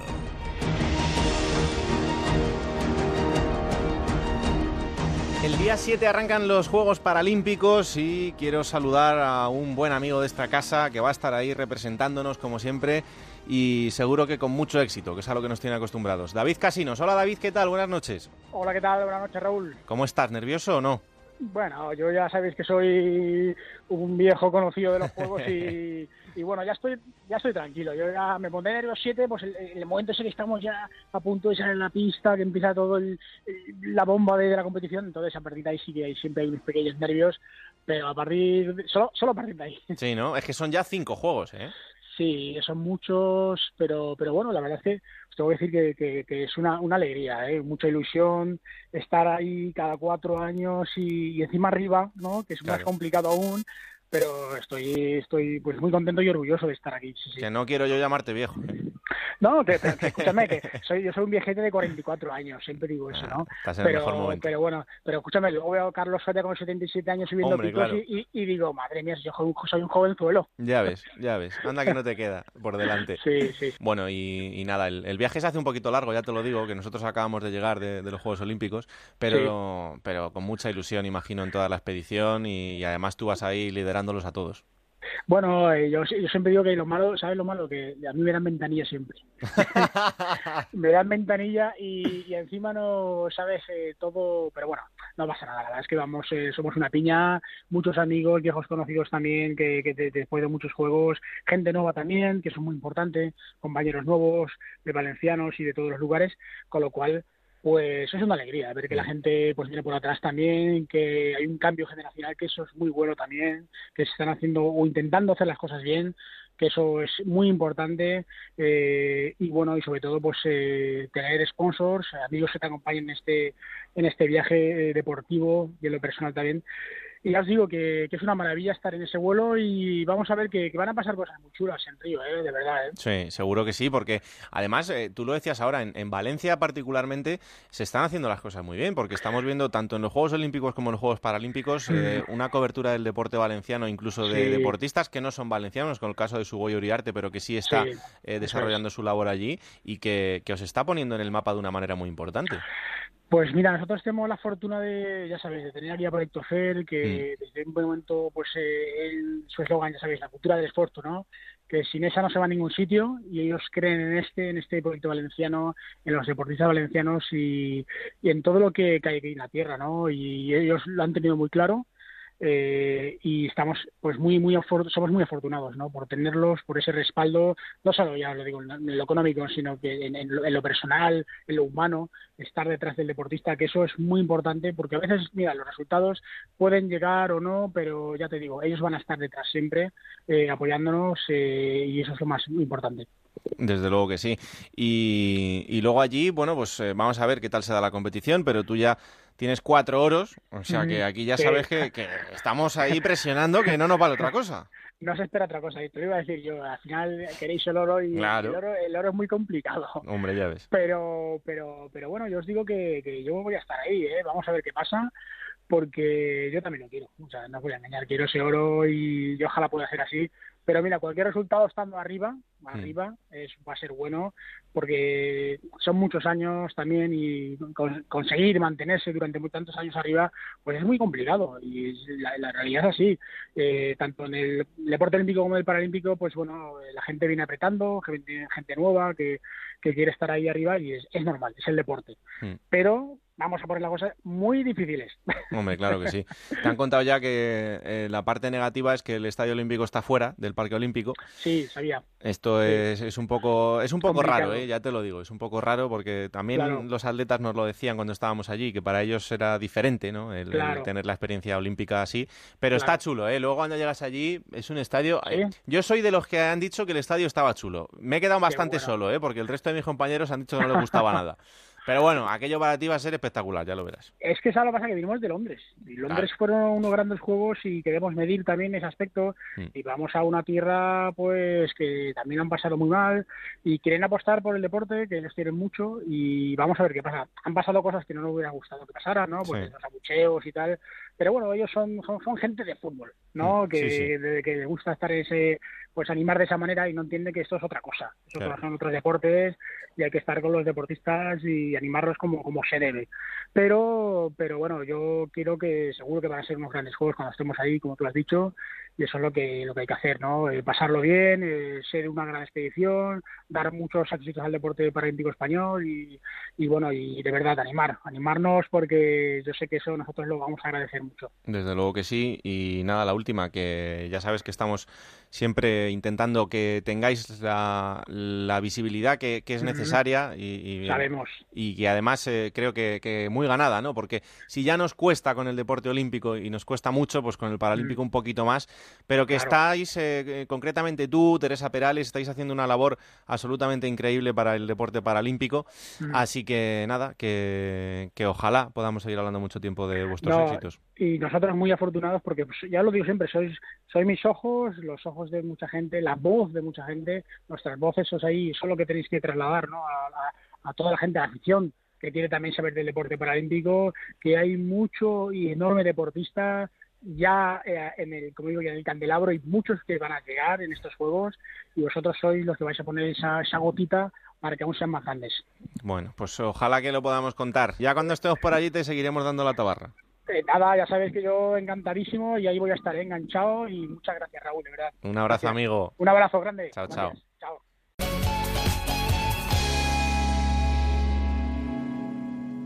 En Autocontrol trabajamos para que los anuncios que te acompañan por la mañana. Cuando te mueves por la ciudad. O cuando disfrutas de tu tiempo libre. Sean publicidad leal, veraz, honesta y legal. Por eso, anunciantes, agencias y medios, llevamos muchos años comprometidos para que la publicidad sea responsable. Autocontrol. Estas vacaciones, vayas donde vayas, no olvides abrocharte el cinturón de seguridad en el coche o el autobús, ponerte el casco si vas en bici o moto y utilizar correctamente los sistemas de retención infantil. Hay decisiones que salvan vidas. Este verano, decide vivir. Ponle freno. Juntos, si podemos. Compromiso a tres media. En Onda Cero, al primer toque, con Raúl Granado. La 1 y 23 estamos terminando ya esta edición de Al Primer Toque. Eh, Javier Matachi, ¿qué tal? Buenas noches. ¿Qué tal, Raúl? Buenas noches. Mati, ¿qué se cuenta la gente por ahí en las redes sociales? Pues tenemos a Nieves que nos dice sobre Pepe Reina hay quien dice que viene de speaker, pero quien lo haya visto toda su trayectoria, Pepe Reina es muy interesante. Jorge, en cambio, nos dice que cree que hay porteros en mejor forma, como Sergio Asenjo, como Adán o como Sergio Rico, por ejemplo. Julio Martínez nos dice, pero ¿qué le pasa a los clubes? Hasta 20 cambios en muchos de ellos. Así no hay que quien tenga ídolos, ya no, ya no es como antes. Y Deus Pocela que nos dice gran repaso a las altas y a las bajas la que habéis hecho. Así que nada, le damos las gracias. Ha sido una gran idea que, que, hemos tenido esta tarde, ¿no? No, por lo menos yo creo que hemos hecho un repaso que le ha quedado clarito a todo el mundo. Desde luego. Así tienen claro con qué arrancan los equipos. Luego ya en diciembre la cosa cambiará y tendremos que cambiar los cromos otra vez. Pero bueno, esto es así. Eh, a ver, ¿qué me he dejado por ahí? Luis Mi Pavón, ¿qué tal? Buenas noches. Buenas noches, Raúl. Repasado con detalle el mercado de fichajes de la primera división, en segunda los más destacados han sido la cesión al Rayo Vallecano del argentino Franco Cristaldo procedente de Boca y al Alcorcón ha llegado Pablo Pérez del Sporting. En Getafe llegan Cadir fichado y Portillo cedido con opción de compra obligatoria procedentes del Betis y también cedido al equipo azulón se, incorpora el delantero Quique Sola.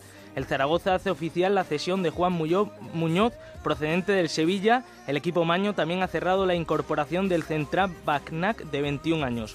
Y el Elche ha incorporado al exmadridista Alex Fernández. Otro es del Real Madrid, Raúl de Tomás, llega al Valladolid y hoy ha sido presentado Gastón del Castillo, hermano de Agüero que no admite comparaciones. Sí, queda mucho, queda mucho y, yo creo que, que, bueno, mi hermano es mi hermano y yo soy yo. Vamos a intentar ser mejor que él siempre. Un hermano siempre va a querer ser mejor que el otro, así que vamos a intentar eso. Y hoy no solo en el día han sido protagonistas los fichajes, también el fútbol con los amistosos de selecciones entre los que destacamos la victoria de Alemania por 2-0 a Finlandia con goles de Meyer y Ozil y también ha jugado el que será el primer rival de España en el camino al Mundial de Rusia 2018. Liechtenstein perdió 5-0 frente a Dinamarca y por último hoy comenzó la Copa del Rey en la que solo participaron equipos de segunda B y tercera división y los clasificados han sido Caudal Deportivo, Hércules, Cirbonero, Guijuelo, Amorebieta, Sestao River, Formentera, Cultural Leonesa, Lleida, Baracaldo, Calahorra, La Hoya Lorca, Cornellá Racing de Ferrol, Albacete, Toledo, Atlético Sanluqueño y Extremadura, que ganó 5-0 al Mancha Real. Hombre, por favor, el Extremadura, qué grande. Gracias, Luismi. Vamos al kiosco. Quique Cervera, buenas noches. Buenas noches. El diario Marca abre con Carvajal. Dice que estará en el estreno de Julen con España. Dice, esta selección quiere comerse el mundo. Las palabras del lateral derecho de la selección española. Lopetegui ya nos hizo campeones con la sub-21 en Israel. Ese europeo fue una maravilla. Mismo eh, protagonista Lopetegui, en este caso para el diario AS, que dice nueva era, mismo equipo. El protagonista de la portada del mundo deportivo es Rakitic, que dice solo Barça, solo Barça. Iván dijo que no a importantes ofertas de la Juventus, Manchester United y Chelsea. Y el Sport hablé con Luis Enrique, 20 años, hoy hace dos décadas del debut de Lucho con el, con el Barcelona. Su leyenda Blaugrana empezó con dos goles. Gracias, Quique. Señores, mañana es 1 de septiembre, así que tengo que decir adiós a Luismi, a Quique, Álvaro Carrera, Ana Garcés, Mercedes Esplá y María Hernández. Trabajo espectacular el que han hecho durante todo el verano. Así que gracias, señores, gracias, gracias, gracias. Nos encontraremos en el camino, eso seguro. Mañana vuelve al primer toque, será a las once y media de la noche y con Alberto Collado. Ha sido un placer, señores, que la radio os acompañe. Adiós.